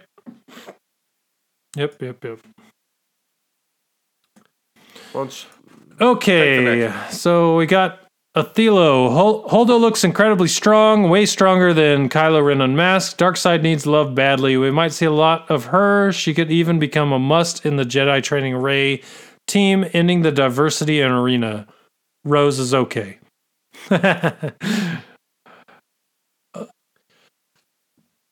Uh, let's see here. SX Blur, who's had a lot of a lot of opinions on the uh, her today. CG used a clever marketing ploy of making a hated character OP, so we will still spend money on them. I'm very frustrated with the arrival of two new light side characters coming to the same day of the Revan rumors being squashed. Good news. I'm pretty sure February is going to be dark side centric, so I wouldn't get too uh, too upset. yeah, Uh, yeah. Maudib. I- I agree. not the one from our guild, but our podcast listener. said some things, bad things about Rose. Um, oh, let's see. Jitsu Jet. I'm excited about Holdo. Probably drop old Ben for her and my Arena JTR team. Rose, I'm not so excited about, but that's okay. Just means we have diversity in this game. I'm going to wail out on Holdo. I'm prepared to. It depends on what I learn from the game changers once the we have access to their test accounts. That's a pretty good point. Uh, let's see. Zath feels that he's allowed to hate characters, and he's allowed to. This is my them. initial reaction. Uh, there you go. Shocking. uh, Mater Crowwalker, uh, Holdo looks like an amazing resistance tank. I hope that JTR is still arena meta in six months so I can try her out in my squad. I, I love this. We're not Oh, screening that's any of this. We're just reading it right off the page. Uh, AC Ace Two EY Holdo Yeah, looks to be a complete meta changer for rock from rock paper scissors to JTR everywhere you look. Rose is a forgettable addition whose only major contribution is making sure you can run two full resistance teams. Uh, Hound PJH says, I like that they're building a couple different ways to go with resistance. Holdo and Rose look to add new res- add to the new resistance that will be great on defense, while the old resistance crew will be s- still great on offense. And now you have a chance to split those uh, two groups and Very use nice. both. Bedor. I hope Holdo is not too OP, but very good in a resistance team. Maybe she can be the answer to beating those pesky OP Night Sister teams. Rose looks interesting enough. Interesting comment that I'll get back to in a second. Uh, Tesh Karan uh, finds it quite hilarious that Rose's special got resisted in the character strategy post and literally did. that's that's what I was talking about earlier. Oh, let's see here. Going down. Hands of God, which we've debunked this already, but Holdo will be nice once she's given a capital ship. Rose has some decent abilities that go that go well with JTR. Uh, I like Juco 137's comment. Uh, RJT looked very underwhelming initially as well, and look where we are. I can only see Holdo making her team stronger. And uh, he thinks that Night Sister teams will feel the pain, the wrath of Holdo and the new character. Speak Imp, when JTR was released, one of the devs said the optimal arena squad had not been discovered. Holdo is a big piece of that puzzle. Her kit plays well with the JTR BB8 R2 trio, and that makes a lot of sense to me. I think that's a very good point. Yeah, I definitely agree. Other than if the dev said that the optimal arena squad had not been discovered, I think that would imply that it was possible to create that team prior before Holdo. So, uh, who knows? Uh, Mickle79 says they both seem almost better than Kylo Ren Unmasked, who's a more important character in the movie than either one of them. That's kind of an interesting point. First Order really hasn't got their, uh, oh, I don't know what you'd call it, there. Anything that would make them arena viable, that's best. I pretty much. Uh, yeah, exactly. Well, I've heard of people running Kylo Ren Unmasked. Maybe now that he's uh, free to play, we'll see something else emerge with him, with First Order Executioner. Maybe who knows? But I'm I'm guessing if you have Yeah. if you're buying Executioner, you had crew anyway, so who knows? Arbitrator. Probably yeah, true. they are kind of dumb additions in the sense that one, nobody likes her or even remotely cares about Rose. I personally like Holdo. I think it's her hair. but I don't think that they should have designed to make a top tier team even better. If there's one thing that would suck is going back to the homogeneous arena, which this will cause. A, I don't think that this will cause that. And B, um I can I just say that I think I like synergy teams, and I've always said this on this podcast. Adding a character that is more You have, synergistic yes. than just throwing in random character A and random character B with this team to make it the best you can be. I like be having to farm a certain group of people to make it the best. I um it's great to have characters that fit in everything to bridge gaps when you're gearing or waiting for something to become farmable, but in my opinion, having something that's synergistic is better f- to me than just plug and play. Yeah, and this was something that I asked Brian. If you haven't listened to that podcast, go listen to it. It was, it was pretty interesting. Uh, but just the fact that the number of times that they use the word resistance in their actual description of their abilities is really interesting because they're clearly trying to actually like they've put a lot of effort like over the past half year into actually making synergy teams. Like when wh- who was the last character we got that like really didn't need anyone stand alone? Was it Darth Nihilus? Because starting with Troopers, whenever they redid that faction in May, I feel like every character that's come out since has serious synergy. When BB-8 came out, everybody was like, "Nah, 70 turn cool- cooldown. Who cares?" But then Jedi Training Rey comes out, and you're like, "Oh my god, BB-8 is the best thing ever." So it's I, it feels like they are putting a lot of effort into actually making synergy teams.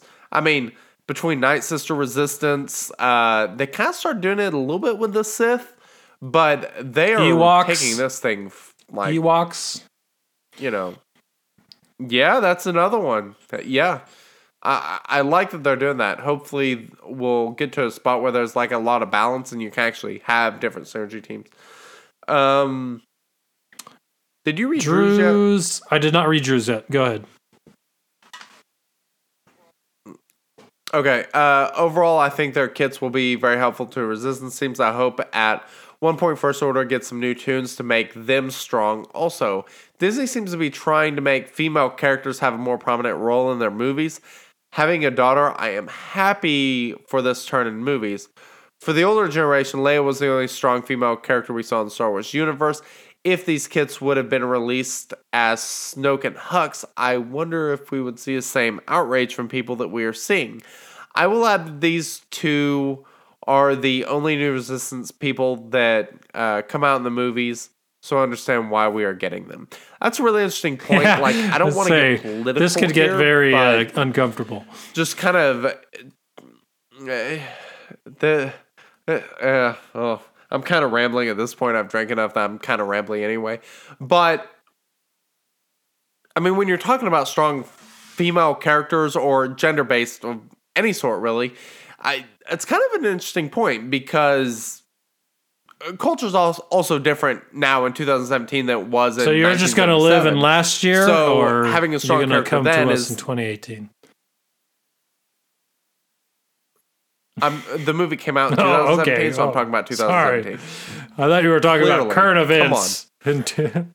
I, I totally no, I That totally was- screwed that up, but that was a nice reply. Anyway, so um that is a really good point. I mean, that's something you're starting to see a lot more everywhere. I mean, you have Rey, who is you know the main character of the movie, kind of, and she's kind of that strong female character, which is great, and I'm glad that we're getting that, obviously, but like I, I still don't understand why was Rose there.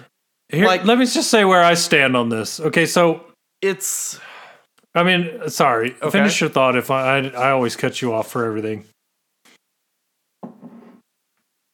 no, uh, eh, you're kind of fine because I'm kind of rambling anyway. It's just uh, you have this character that you could have done something with, but you you didn't. You didn't really do anything with her. Like the the like she didn't really develop. Like she she wasn't in a position to s- save her sister who she loved, but at the end she saves someone she loves. That's really the only difference that I see in the movie. But it wasn't like she was in a position to do that to begin with. But I mean, the strong female character thing, like I am great with. Like Holdo, she fits that to a bill. Rey fits that very much so. and I like I think that is great, and I'm glad that we're seeing more of that. Especially because Daisy Ridley's adorable. Come on, but it's I don't know. Uh, it's it's kind of odd. Uh, I so the part about you know Snoke and uh, Hux being released, like talking about the same outrage. I don't know. I feel like there's mystery with them. And if you look at like how much those two characters give to the story, like come on, Hux is a bitch. Like every uh, he's been criticized for that since the beginning. Like it's a male character that is you know, kind of anti what you know, males I, I guess they tried to portray them as in the 70s if that makes any sense. I God, I feel like this is getting way too political, but um, I, I mean that's a really good question because Snoke is at least interesting and mysterious, and you could see something interesting there. But like I said, Hux is kind of eh, like it, would be interesting to have him see what they would do with this kip, but he's not. He's not really that interesting of a character. He's there as Kylo's punching bag more than anything, whereas Snoke ha- had actually built something like there's something behind him that makes him powerful and makes him interesting versus you know Hux. But like Rose it's kind of the same thing. But then you have Holdo who's this fantastic character who who is a leader who takes over who has her own way of doing things versus what she thinks that the other leadership may do yet she has a plan and she makes it work and she sacrifices herself and like that is like I I don't know like that was a great character. So yeah.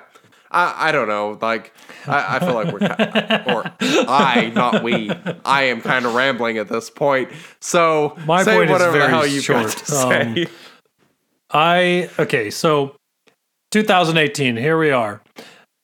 Equality, all those things that people look for. I am all fully on board with all of that. I can watch a movie, whether it's a male lead, female lead, whatever. I can I can I can uh, relate to the character.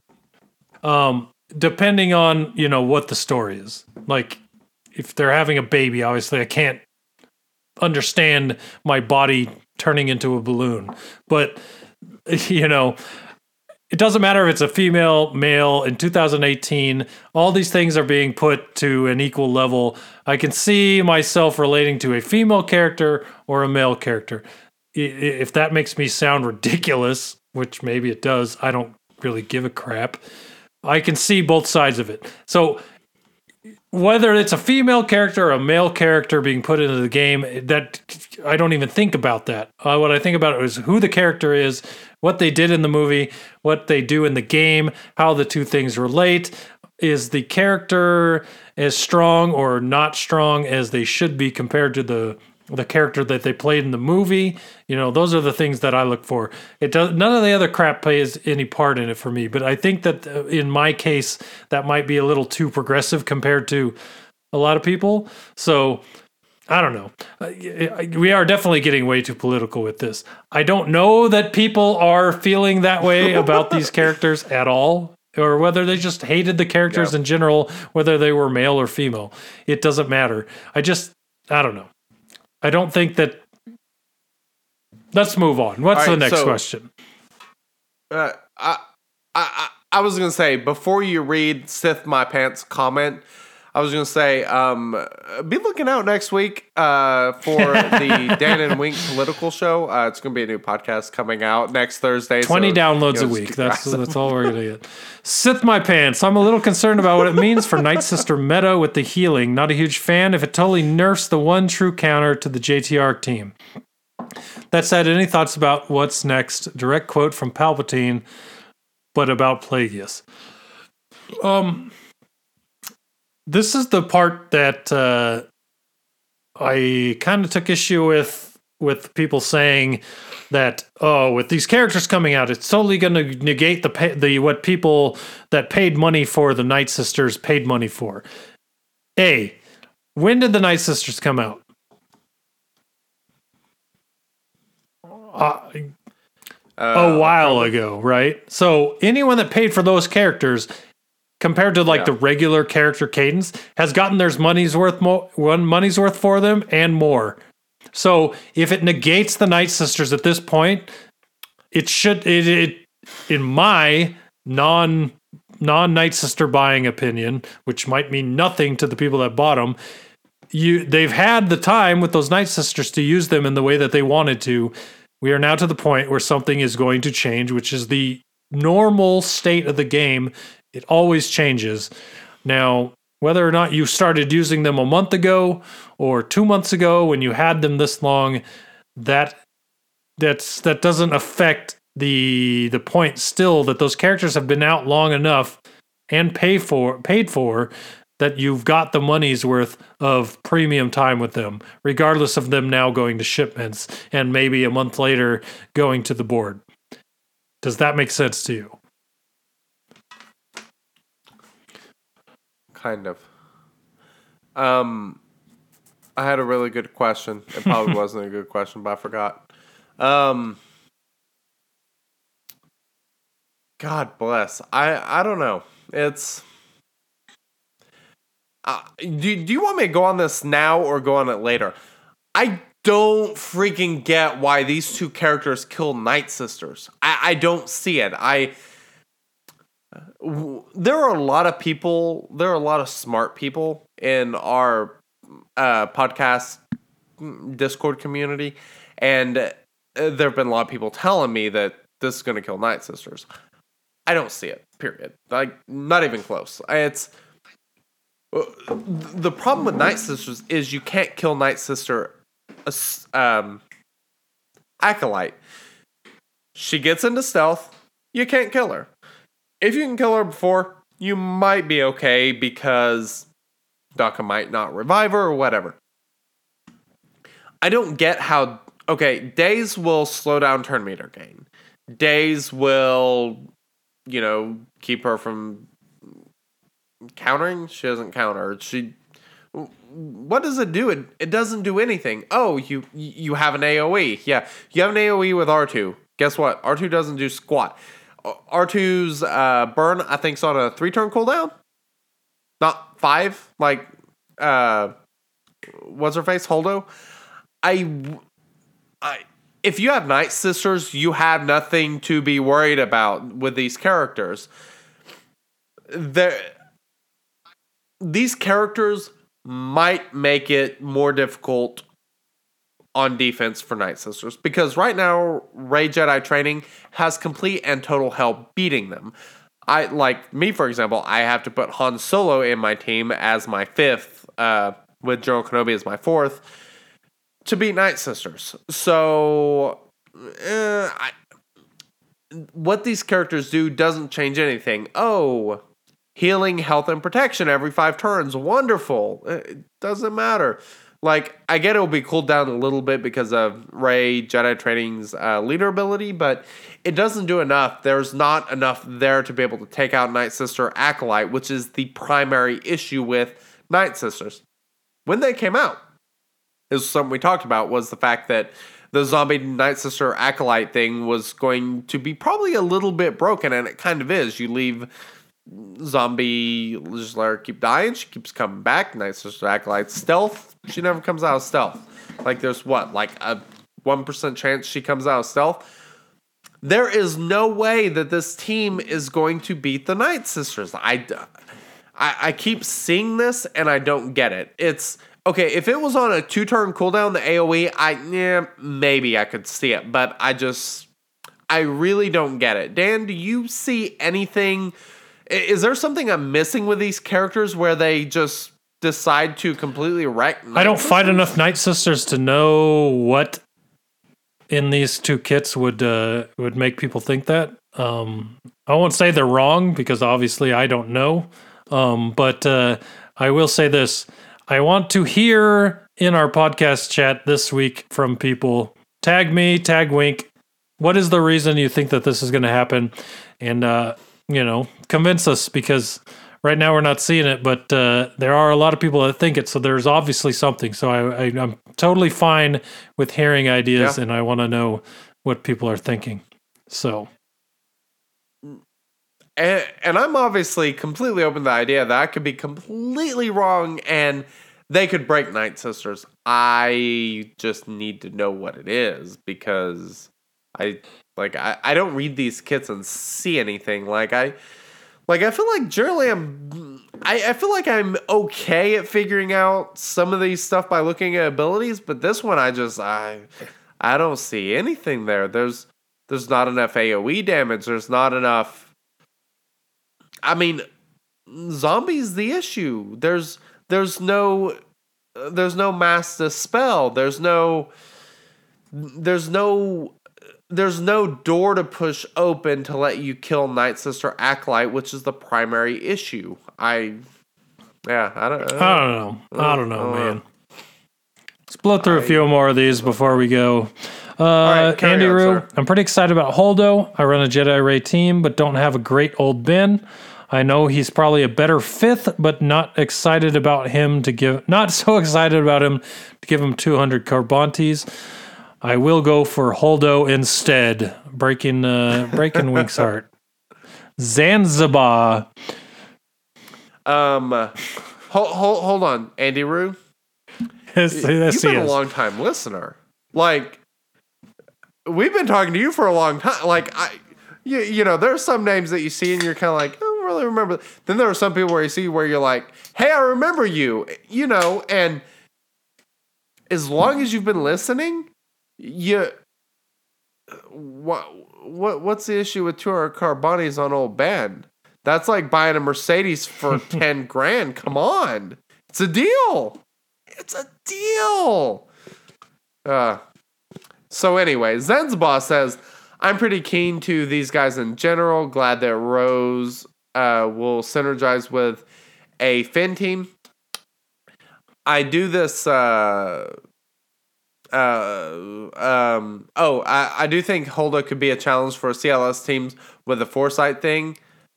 Uh, does anyone have a negative on them? I mean, Uh, he's- not I'm, really. I'm bad at coming up with negatives. I'm a positive person, so Yeah. Uh, just Brendo I just knew you were gonna "Negative?" keep. I was say you just let's just skip that one, Brendo. I know what you're going here. Miss Passiart. Uh, I personally went Okay. back to Threxus, the one meta that persists through all others. Threxus. Rex and who? Thrawn? Who's the us? Threxus. Yes.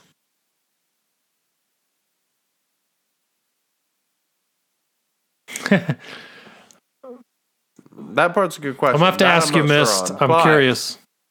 Uh, dude, uh, Rex. Like I, we talked about this a week or two ago. Rex, freaking, Rex. you know, R E X, completely W R E C K's Jedi training Rey teams. Like it's they are they're frustrating to deal with because you're critting all the time. Turn meter gain. Like yeah, you want to stop Jedi training Rey? Uh, go to Rex. Oh, Nihilus, duh. Oh, okay. Threxus, Makes sense. Yes. Thrawn Rex Nihilus. Thank you, Yeah, Jodo. Cast. that is why we like having you here. Uh, and then Prof says something that I totally agree with. I might well on Holdo.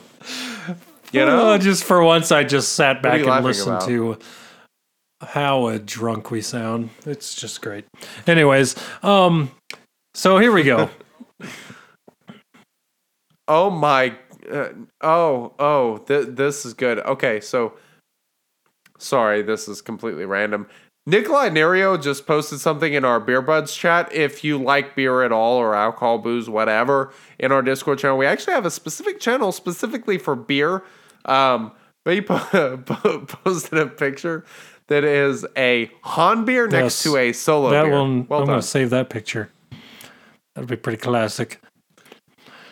That is. That's All right, quite, so quite hilarious. let's go on to our mid slash new player segment. So this one's kind of a mix of new and mid player because I will say this with my B account, it took me a long time to get a good, decent Rancor team going that did some good damage that got me on the higher ends of the rewards for our the whatever guild I was in on that account. Um, so I kind of just want to talk about Rancor strats and the best uh, characters that you can have in there. And as far as as far as the Rancor goes, turn meter reduction is key in all phases. So there's some really accessible characters for new players and mid players. Some of those mid players might already have them already, even. But uh, just want kind of want to gloss over some of these characters here. Um, if you're looking for a easily accessible Rancor solo team, it's gonna it's not gonna auto, but you're gonna you're gonna have to do some some manipulate manual manual manipulation yourself, or maybe uh, auto targeting, as Wink would like to call it. But uh, Teebo is a must for the early levels. Uh, Teebo in his his as a leader will cause everyone to stealth has a I think it's a 50% chance to stealth at the beginning of their turn. And uh, as far as Teebo goes, when he's stealth and he uses his basic ability, he has a chance to reduce 100% turn meter. So if he's stealth, he will reduce 100% turn meter on the uh, Gamguard captain or the Gam captain or on the Rancor. And that 100% turn meter removal is key with him, which also makes Jyn, who's av- so Teebo's available from Galactic War Store. And then you also have Jyn, which I feel like is one of the just main Rancor any team characters because she has a ability that is on an every it basically makes it so every other turn you can use this but she has tr- her truncheon strike removes 100% turn meter. So um when she's going often she can remove turn meter every 100% turn meter every turn every other turn sorry she is just another one of those characters that is really great and i'm sure over the life of the rancors that we've done you've probably used both these characters right Um, eh, once or twice. Exactly. Yeah, I'm still u- I still use Jyn in my solo team, just because that truncheon strike is is so good against the Rancor. Interesting. But I run a weird Rancor team. I run a Yeah.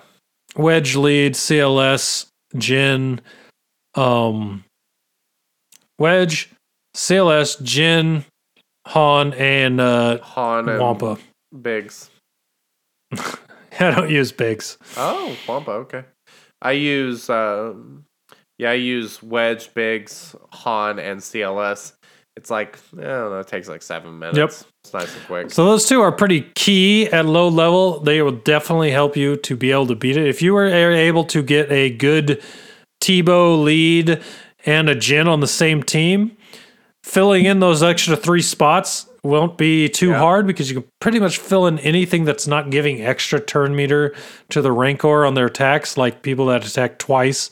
Like Ezra wouldn't be so great in a Rancor early Rancor team, or uh, um, Cad Bane. I don't know. You might have a Cad Bane because Well, you're gonna get to this in a second, but Omega.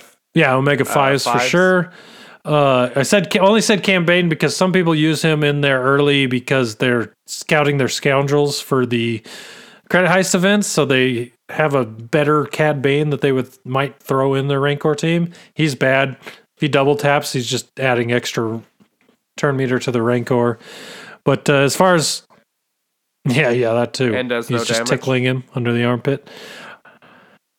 Cantina Store, just a great character in general, but Qui-Gon Jinn from the Cantina Store does a 25% turn meter removal on his basic. Yeah. Um, so he's another great one to have on your team. Rex, You sure? I I thought it's- I 25, 25. 30, something like that. I know that Rex is 15%.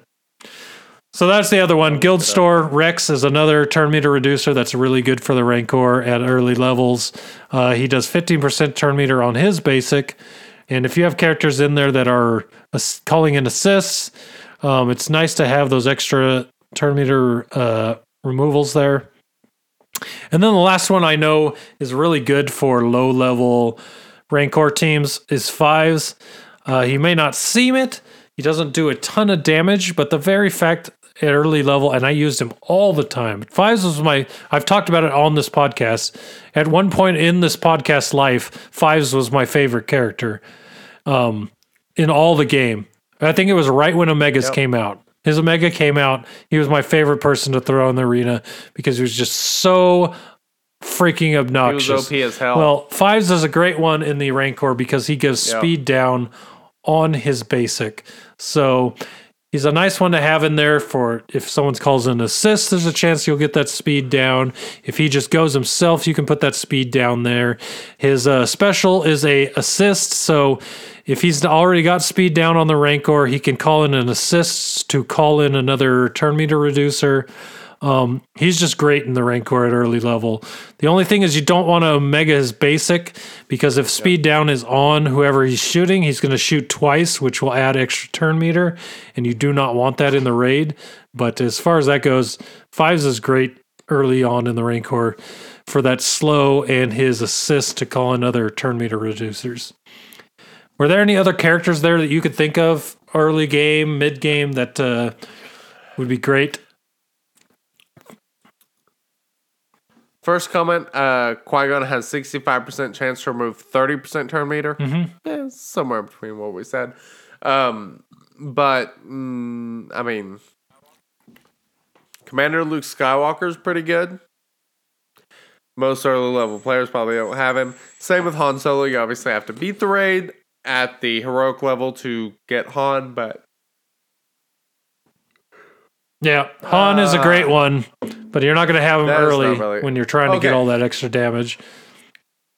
Actually, Tusken Raider you can get from Galactic War Store. He has a chance to remove meter on basic. Uh, Ewok Scout has a chance to remove meter on basic. Those are characters that might be kind of useful depending on exactly what team you're running. Uh, Yep, two to name unnamed characters that have definitely been used um, over time in the Rancor for that turn meter reduction for sure.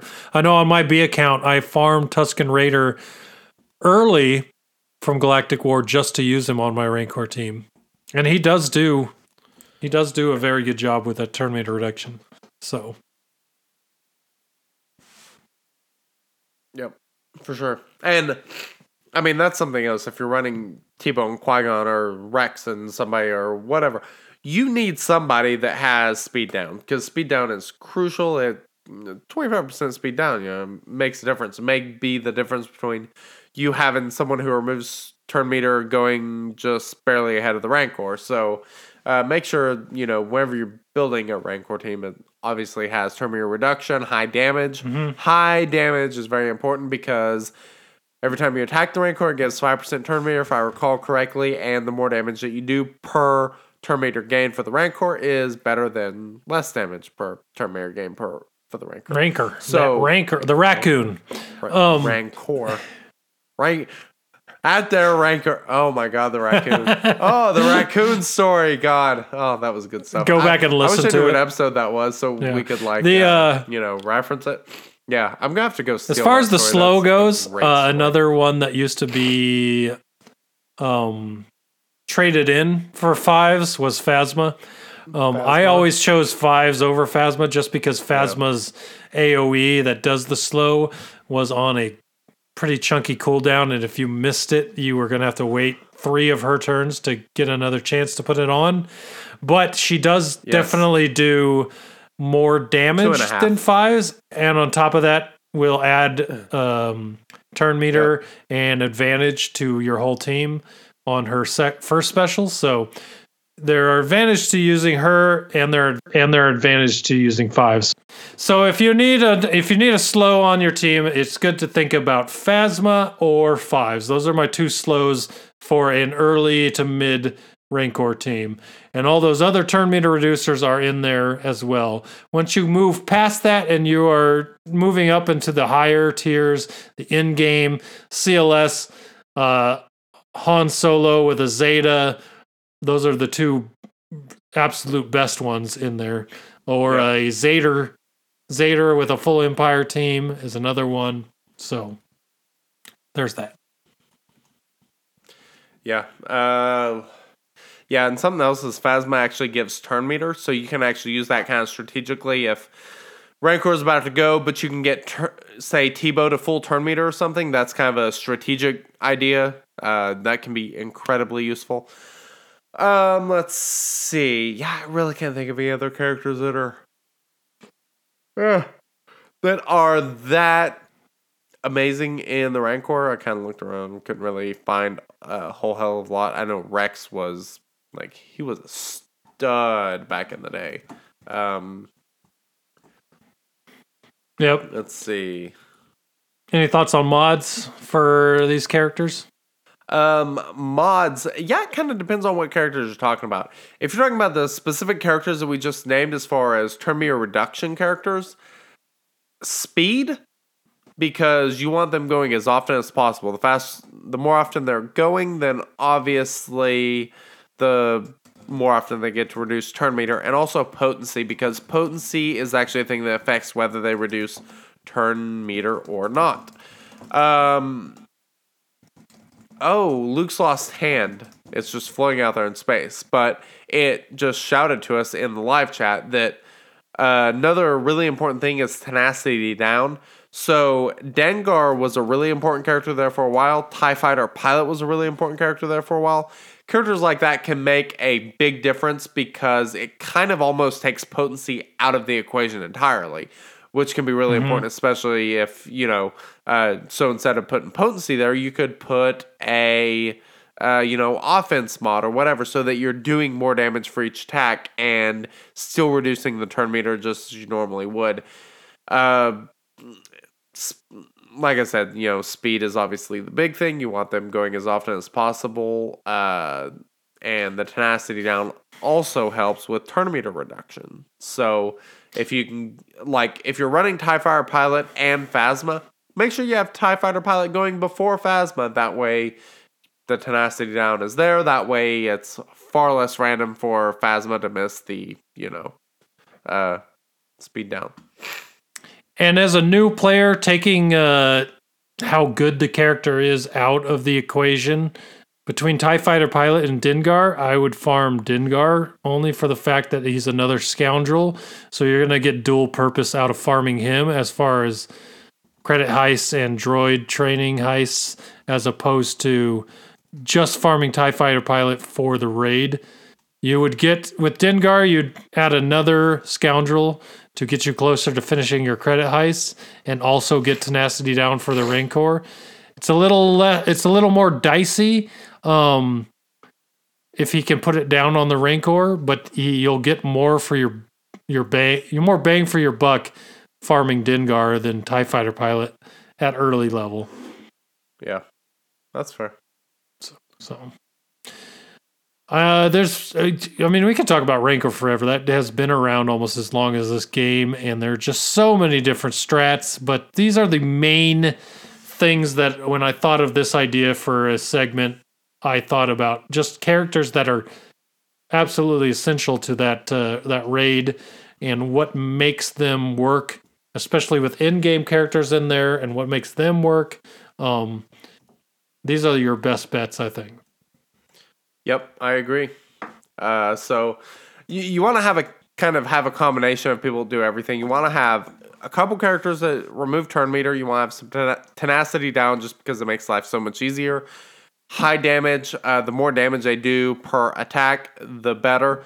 Honestly, you might be better off having slow characters on your damage dealers because that just allows, you know, per given amount of time, your turn meter reduction characters to go more often, which, you know, may not make a huge difference, but it might make a difference. So, those are all kind of things to keep in the back of your mind when you're building your Rancor team.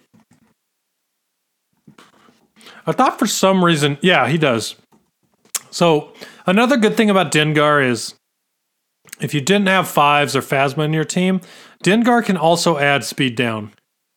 So on top of his uh, tenacity.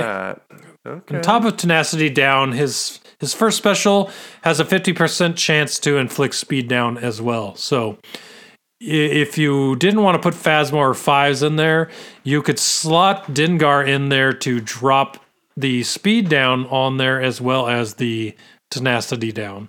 So that's that. Those are a couple of the things that make Dengar a really good early game character. Um, his late game use is not as high, but the early game, as far as the Rancor goes, is very good. Especially with the credit heist and droid uh, training heist on there as well for him. It makes him worth the farm for that aspect. So, yeah, that's it. Well, that's all, pretty much all we had for the mid to new player segment for this podcast. But uh, yeah, um, interesting. I still been playing my new account. We just did the our first Rancor raid in our uh, Shattered Order, Future of the Shattered Order, the Order, our alliance for Future of the Order, our new player guild. We just did our first Rancor raid, and uh, it's pretty interesting to see just exactly how these teams work without any of these mechanics in them while you do them in the the lower tier raids. But as you keep climbing through those tiers on the Rancor raid as a new player, you will instantly and yeah, probably with the in qual it'll feel like you're climbing a wall when you get to the point where these mechanics we talked about here become very important to do a lot of damage and to really take out the Rancor. So. Cool. All right, you ready to move on to some complete and total nonsense? I'm all about complete and utter nonsense. Good. Whoa, I should plug that in. Th- that's really weird.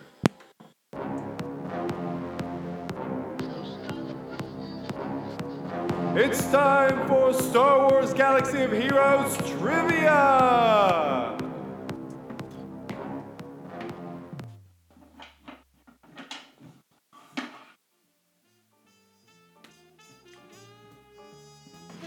There's that sweet jazz music.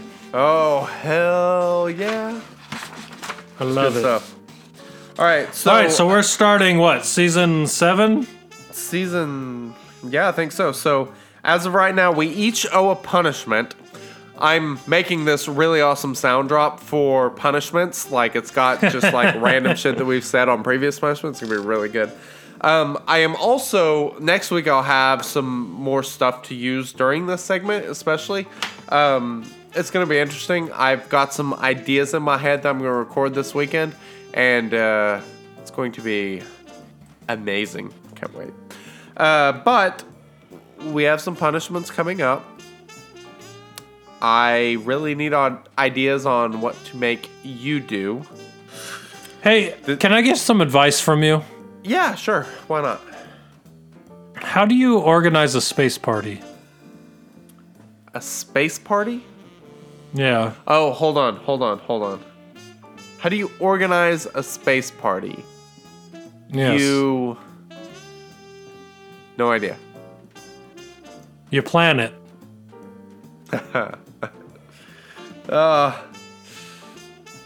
Dad jokes was punishment from last week. Now you're just punishing. You're punishing all the listeners. You can't do that as payback. That's not how this works. Unbelievable, Unbelievable. Who would do such a thing? right? Why would Um, you do this? God. All right. We have some great questions today from our friends Deadshot and Tesh Karn. We appreciate you, and we are going to have fun while I take over and bring everything back to the Dan side of this trivia. I think Tesh Karan was the primary creator on this whole experiment. Uh, so, yeah. So you're you're was- instantly saying who we can blame. All right. Tesh, Exactly. this is on you, bud. This is on you, bud.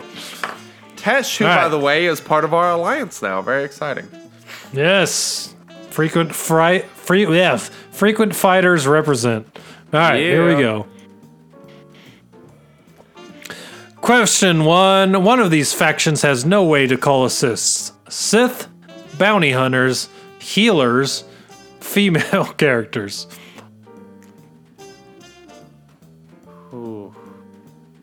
Has no way to call an assist. No way to call an assist.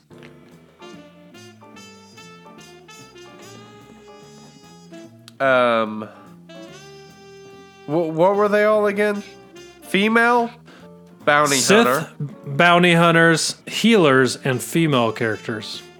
Oh, healers.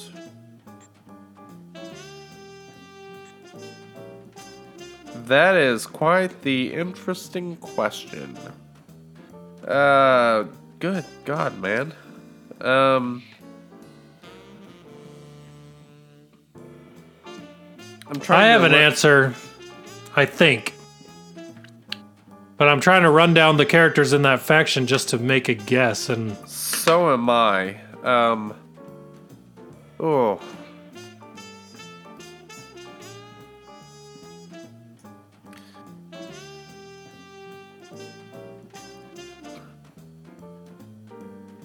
Trying to think. I feel like there's probably someone I'm missing in this. I've got my answer. Do you have yours? I have my answer. I am going What's with your answer? healers. See, I'm going with Sith. Uh oh. Was there someone in the Sith that you had in mind that calls assists? Doesn't Sith Assassin call one? Sith Assassin? I don't. I've never used her, so I do not know for sure. I was thinking she called an assist, and she's a female, so I think she covers two, but I am probably wrong on that. Because I've never used her either. Doesn't uh, uh, Hermit Yoda, who is a healer, call an assist? Fuck. That's a good point. Okay, so that's why I wrote, ruled healers out. Um, Yeah. let's see. The answer is Sith.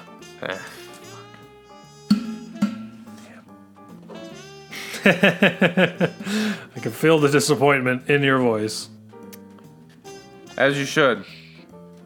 As you should. All right. Yeah, I couldn't think of a single assist from a Sith, so Man, I was thinking, I I don't know why I was thinking Sith Assassin uh, actually had an assist. I have to go look now because that is going to drive me crazy. I feel like there was something she did that was kind of interesting with one of her abilities. Uh, yeah, she. Hmm, yeah, yeah, she don't call assist. So that ain't good. All right, next question. Which ship has the highest health and protection combined? Sun Fac's Geonosian Starfighter, Umbaran Starfighter, Slave 1, or Clone Sergeant's Arc 170? What was the third one? Slave 1. Oh. All right, I have my answer because every time I see it, I think, wow, how is this so different than everything else? All right, I've got an answer too. What's yours? Sun Fac. All right, you got Sunfuck. I have Clone Sergeant's Arc 100 or Arc 170. Okay. The answer is Clone Sergeant's Arc 170. That thing has is so beefy, it's ridiculous. And I think I've told you this before, but I my TIE fighter pilot is not that great, so I don't use TIE fighter pilot in my starting lineup in my arena team. I use Clone Sergeant because he calls or he target locks on his basic and he's really good as far as my ships go. So since when I did see you him start all the knowing more than me about ships? I'm just here to make you look bad. Obviously. Crap. bad hole I'm starting in. Bad, bad hole. All right, carry on. Question All number right. three. Which of these legendarily expensive packs had cost the most in real life currency? Citadel Pack, First Order Ultimate Bundle, Prepare for Battle Bundle, the Hoth Bros, or the Phoenix Bundle Pack? Got my answer. And I think it's going to be different than mine. Okay. All right, what did you have? First order. It's not different than mine. I also had first order because I could, all I could think was the the Citadel pack was like thirty bucks to for a chance at five shards, but the first order bundle I think overall was like a hundred bucks. So let's Not see good. here. And the answer is I was wrong. The Phoenix bundle pack was the hundred dollar pack. wow. The fir- Phe- first order ultimate bundle was eighty dollars when BB-8 came out. Damn. Interesting. And the prepare prepare for battle bundle was sixty dollars when Lightside ter- Territory Battles came out. That was the one with the Hoth Bros, and the Citadel pack was only crystals. Interesting. Yep, got look that one packs wrong. more. All right. Yeah, no thanks.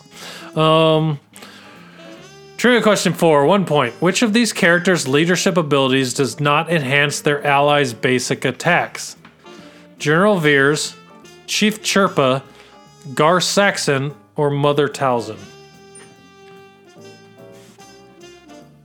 Uh, reread the answers. General Veers, Chief Chirpa, Gar Saxon, or Mother Talzin?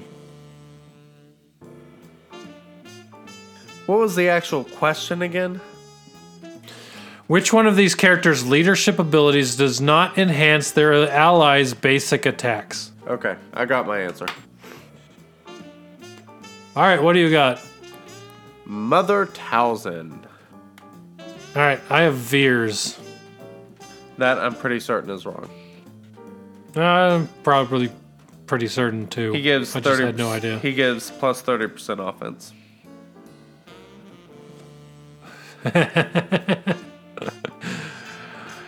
Guess what the answer is? It's not Veers. Can't be. General Veers only adds offense speed and turn meter when buffed. No. So no. it does not buff the basic. No. Looking this up as we speak. Where is my empire? General Veers says. No, it says Empire allies gain 30% offense.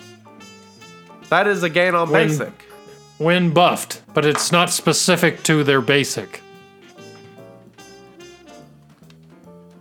No, that's not when they're buffed. That's any time. They have plus 30% offense. Period.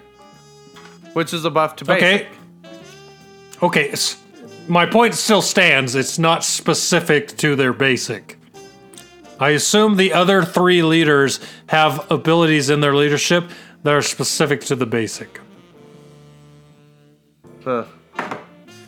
Okay. I don't know. We'll look it up afterwards. Okay. Either no, way, no, no, no, I uh, I think I, uh, the beer's doing my thinking. You're gonna look it up now. Is that what you're No, doing? no, no. Go to the next. All right. All right. Blessed. We'll look that up after the fact. All right. Next question. Trivia question five, which to which was said, "Good luck, lol." Um, rank these underwhelming abilities from one to five, least damage to the most, according to Swagaga. Debilitating shot, heavy arms, unload, reckless fling, and non-lethal takedown. One bonus point if you can name which ability is not a basic. Do you recognize any of these? Yeah, I recognize some of them. I have to actually pull up the live stream though, and uh, you know, go go and actually see them because uh, yeah. So you have heavy arms, unload, reckless fling, non-lethal takedown, and debilitate debilitating. What is that? Debilitating shot. Uh, yeah. Non lethal takedown. That's Cup, isn't it? His ba- I think that's his basic.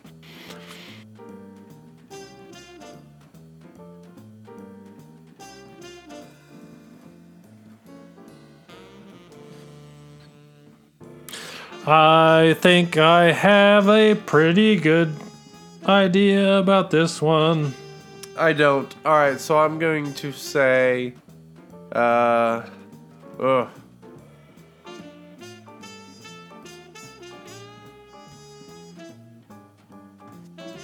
All right, I got my answers. What do you got? I am going to say, I'm holding my answers up. I'm gonna have to read it. So I'm gonna say reckless fling, then non-lethal takedown, then debilitating shot, then unload, then heavy arms. exact opposite of what you've got. No, it is exactly the same. Seriously? Literally the exact same order I have. Three, five, four, one, two is the order in which they're listed on there. Yep. Interesting. And I put de- I put debilitating shot as the uh, non-basic. I put heavy arms. All right. Here we go. What do we got? What are the answers here? oh, number one, unload Baze's AOE, which would also be the answer to the second question. Oh, okay. So uh, it goes unload, unload, then debilitating shot, then heavy arms, then reckless fling, We suck. then non-lethal takedown. Wow, that is just fucking terrible. we we did bad. That was uh, We didn't get pretty anything. nasty. Yeah, ugh, not Nope. good. No, a- no, uh, no, uh, no points for that one for sure. Yeah, like uh, point Nazi. No point for you. no points for you. Uh, Back great of the line. reference. Uh, they're the best. Uh, s- all right. So we have the deal with corn nuts? Is Uh, it corn or is it a nut? Sorry, mind. we're talking Seinfeld. Um, anyways, what were you gonna say? Uh, I think we have a sixth question this week. Do we? Oh, okay. Well, I threw away my paper. All right, sixth question. One point for each correct response. Rose's kit places her in a group of OP characters with a mass defense up. Yes, I love the sarcasm. Which five characters have an ability that grants all allies defense up regardless of faction? Oh, God. Here we go again.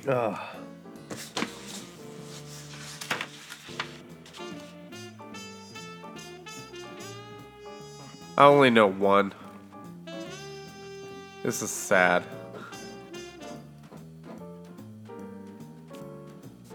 This hurts me. Um.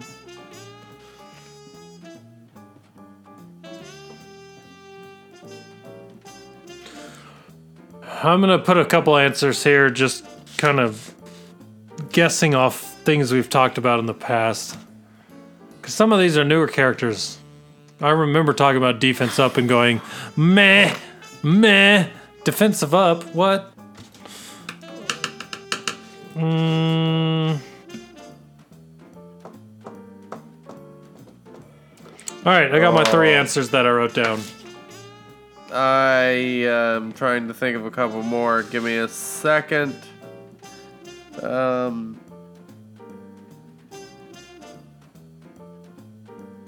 Oh yeah. I got two answers. That's it. All right, what do you got? I put Royal Guard and Barriss. Royal Guard and Barriss. Does he do defense up? Oh, I hate you. I think he does. Yes. I put Yeah, he does. Eeth Koth. Okay. I think Eeth Koth does it. I know there was a Jedi that does it, and he's the only one that I can think of, besides maybe Kit Fisto, that does it. And uh, I put Gam Guard. For some reason, I think he does it. And then I just made a total guess with Imperial Super Commando. Interesting. And the answer is So let's see. Who are the actual answers? uh, I, I will Oh, say, what is Royal Guard embarrass? For one You got two of the five. You got two of the five. There we go. That How is a good way to come or uh, catch back up. Uh, I got zero. Oh, you got zero. So that means In I get- regards to Wow. in regards to worthless Jedi, I chose Eeth Koth, and the answer was actually Plo Koon. So, ah, okay. Who are the other two? uh, First Order Stormtrooper and Old Ben. Old Your boy, and you didn't even know it. Old Ben gives defense up to everyone. Apparently, when he taunts, he gives he gives defense up to everyone. No. How how would I not know this? Uh, I don't know, but you didn't.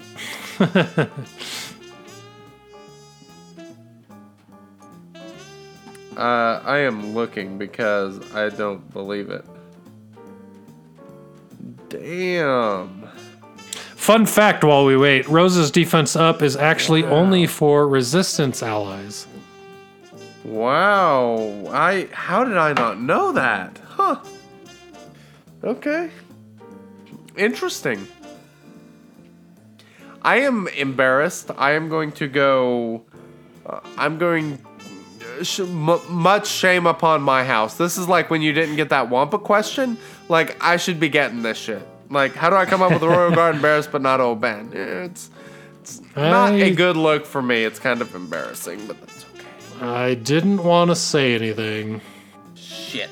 All right. Well, you're only up by one in season seven of trivia. Yes, only up by one. We will see what happens from here. Indeed. So. Well, everybody, that brings us to the end of episode 82 of the Shattered Order podcast. I want to, you know, I'm feeling nostalgic here, and I just want to say thank you for sticking with us for 82 episodes, along with That's all our out of order episodes. We appreciate you listening to our podcast, starting Dude. out in the one hour section and moving all the way up to three hours and two hours and 30 minutes at this point on this one. So I know. you guys have a you guys are awesome. We appreciate you listening to the podcast and We've been our doing this awesome community and over around this. A, over a year and a half now, and uh, I know it's crazy. yeah. crazy. I know we've picked up a lot of new uh, listeners here recently, so thank you very much for listening and joining us every week. We really appreciate it. Um, if you're not already in our Discord channel, come chat. We got a lot of great people in there. Discord.me shat, uh, Discord.me slash shattered order. If you have Amazon Prime, please. We would love you forever. I'm serious. Like I'm I'm not even exaggerating that, but go to twitch.tv slash shattered order and go subscribe every 30 days. You help us out. It costs you nothing. It's free. It is a free part of your Amazon Prime. It's part of what you're paying for. The ability to support your favorite podcasts like us. We would greatly appreciate it the original craft beer club. It is very exciting. Y'all need to get on this because here pretty soon we're going to be doing the February beers. So if you haven't already and you've even been thinking about it, go jump in on that because that's going to be a lot of fun next month where we have our little beer segment. We are quite excited about it. Anything else I'm that I stoked. missed? I'm loving it. I think that's it, my friend. So thanks to everyone for listening. And uh, next week, episode 83. So thanks for listening, and we will catch you then. Later.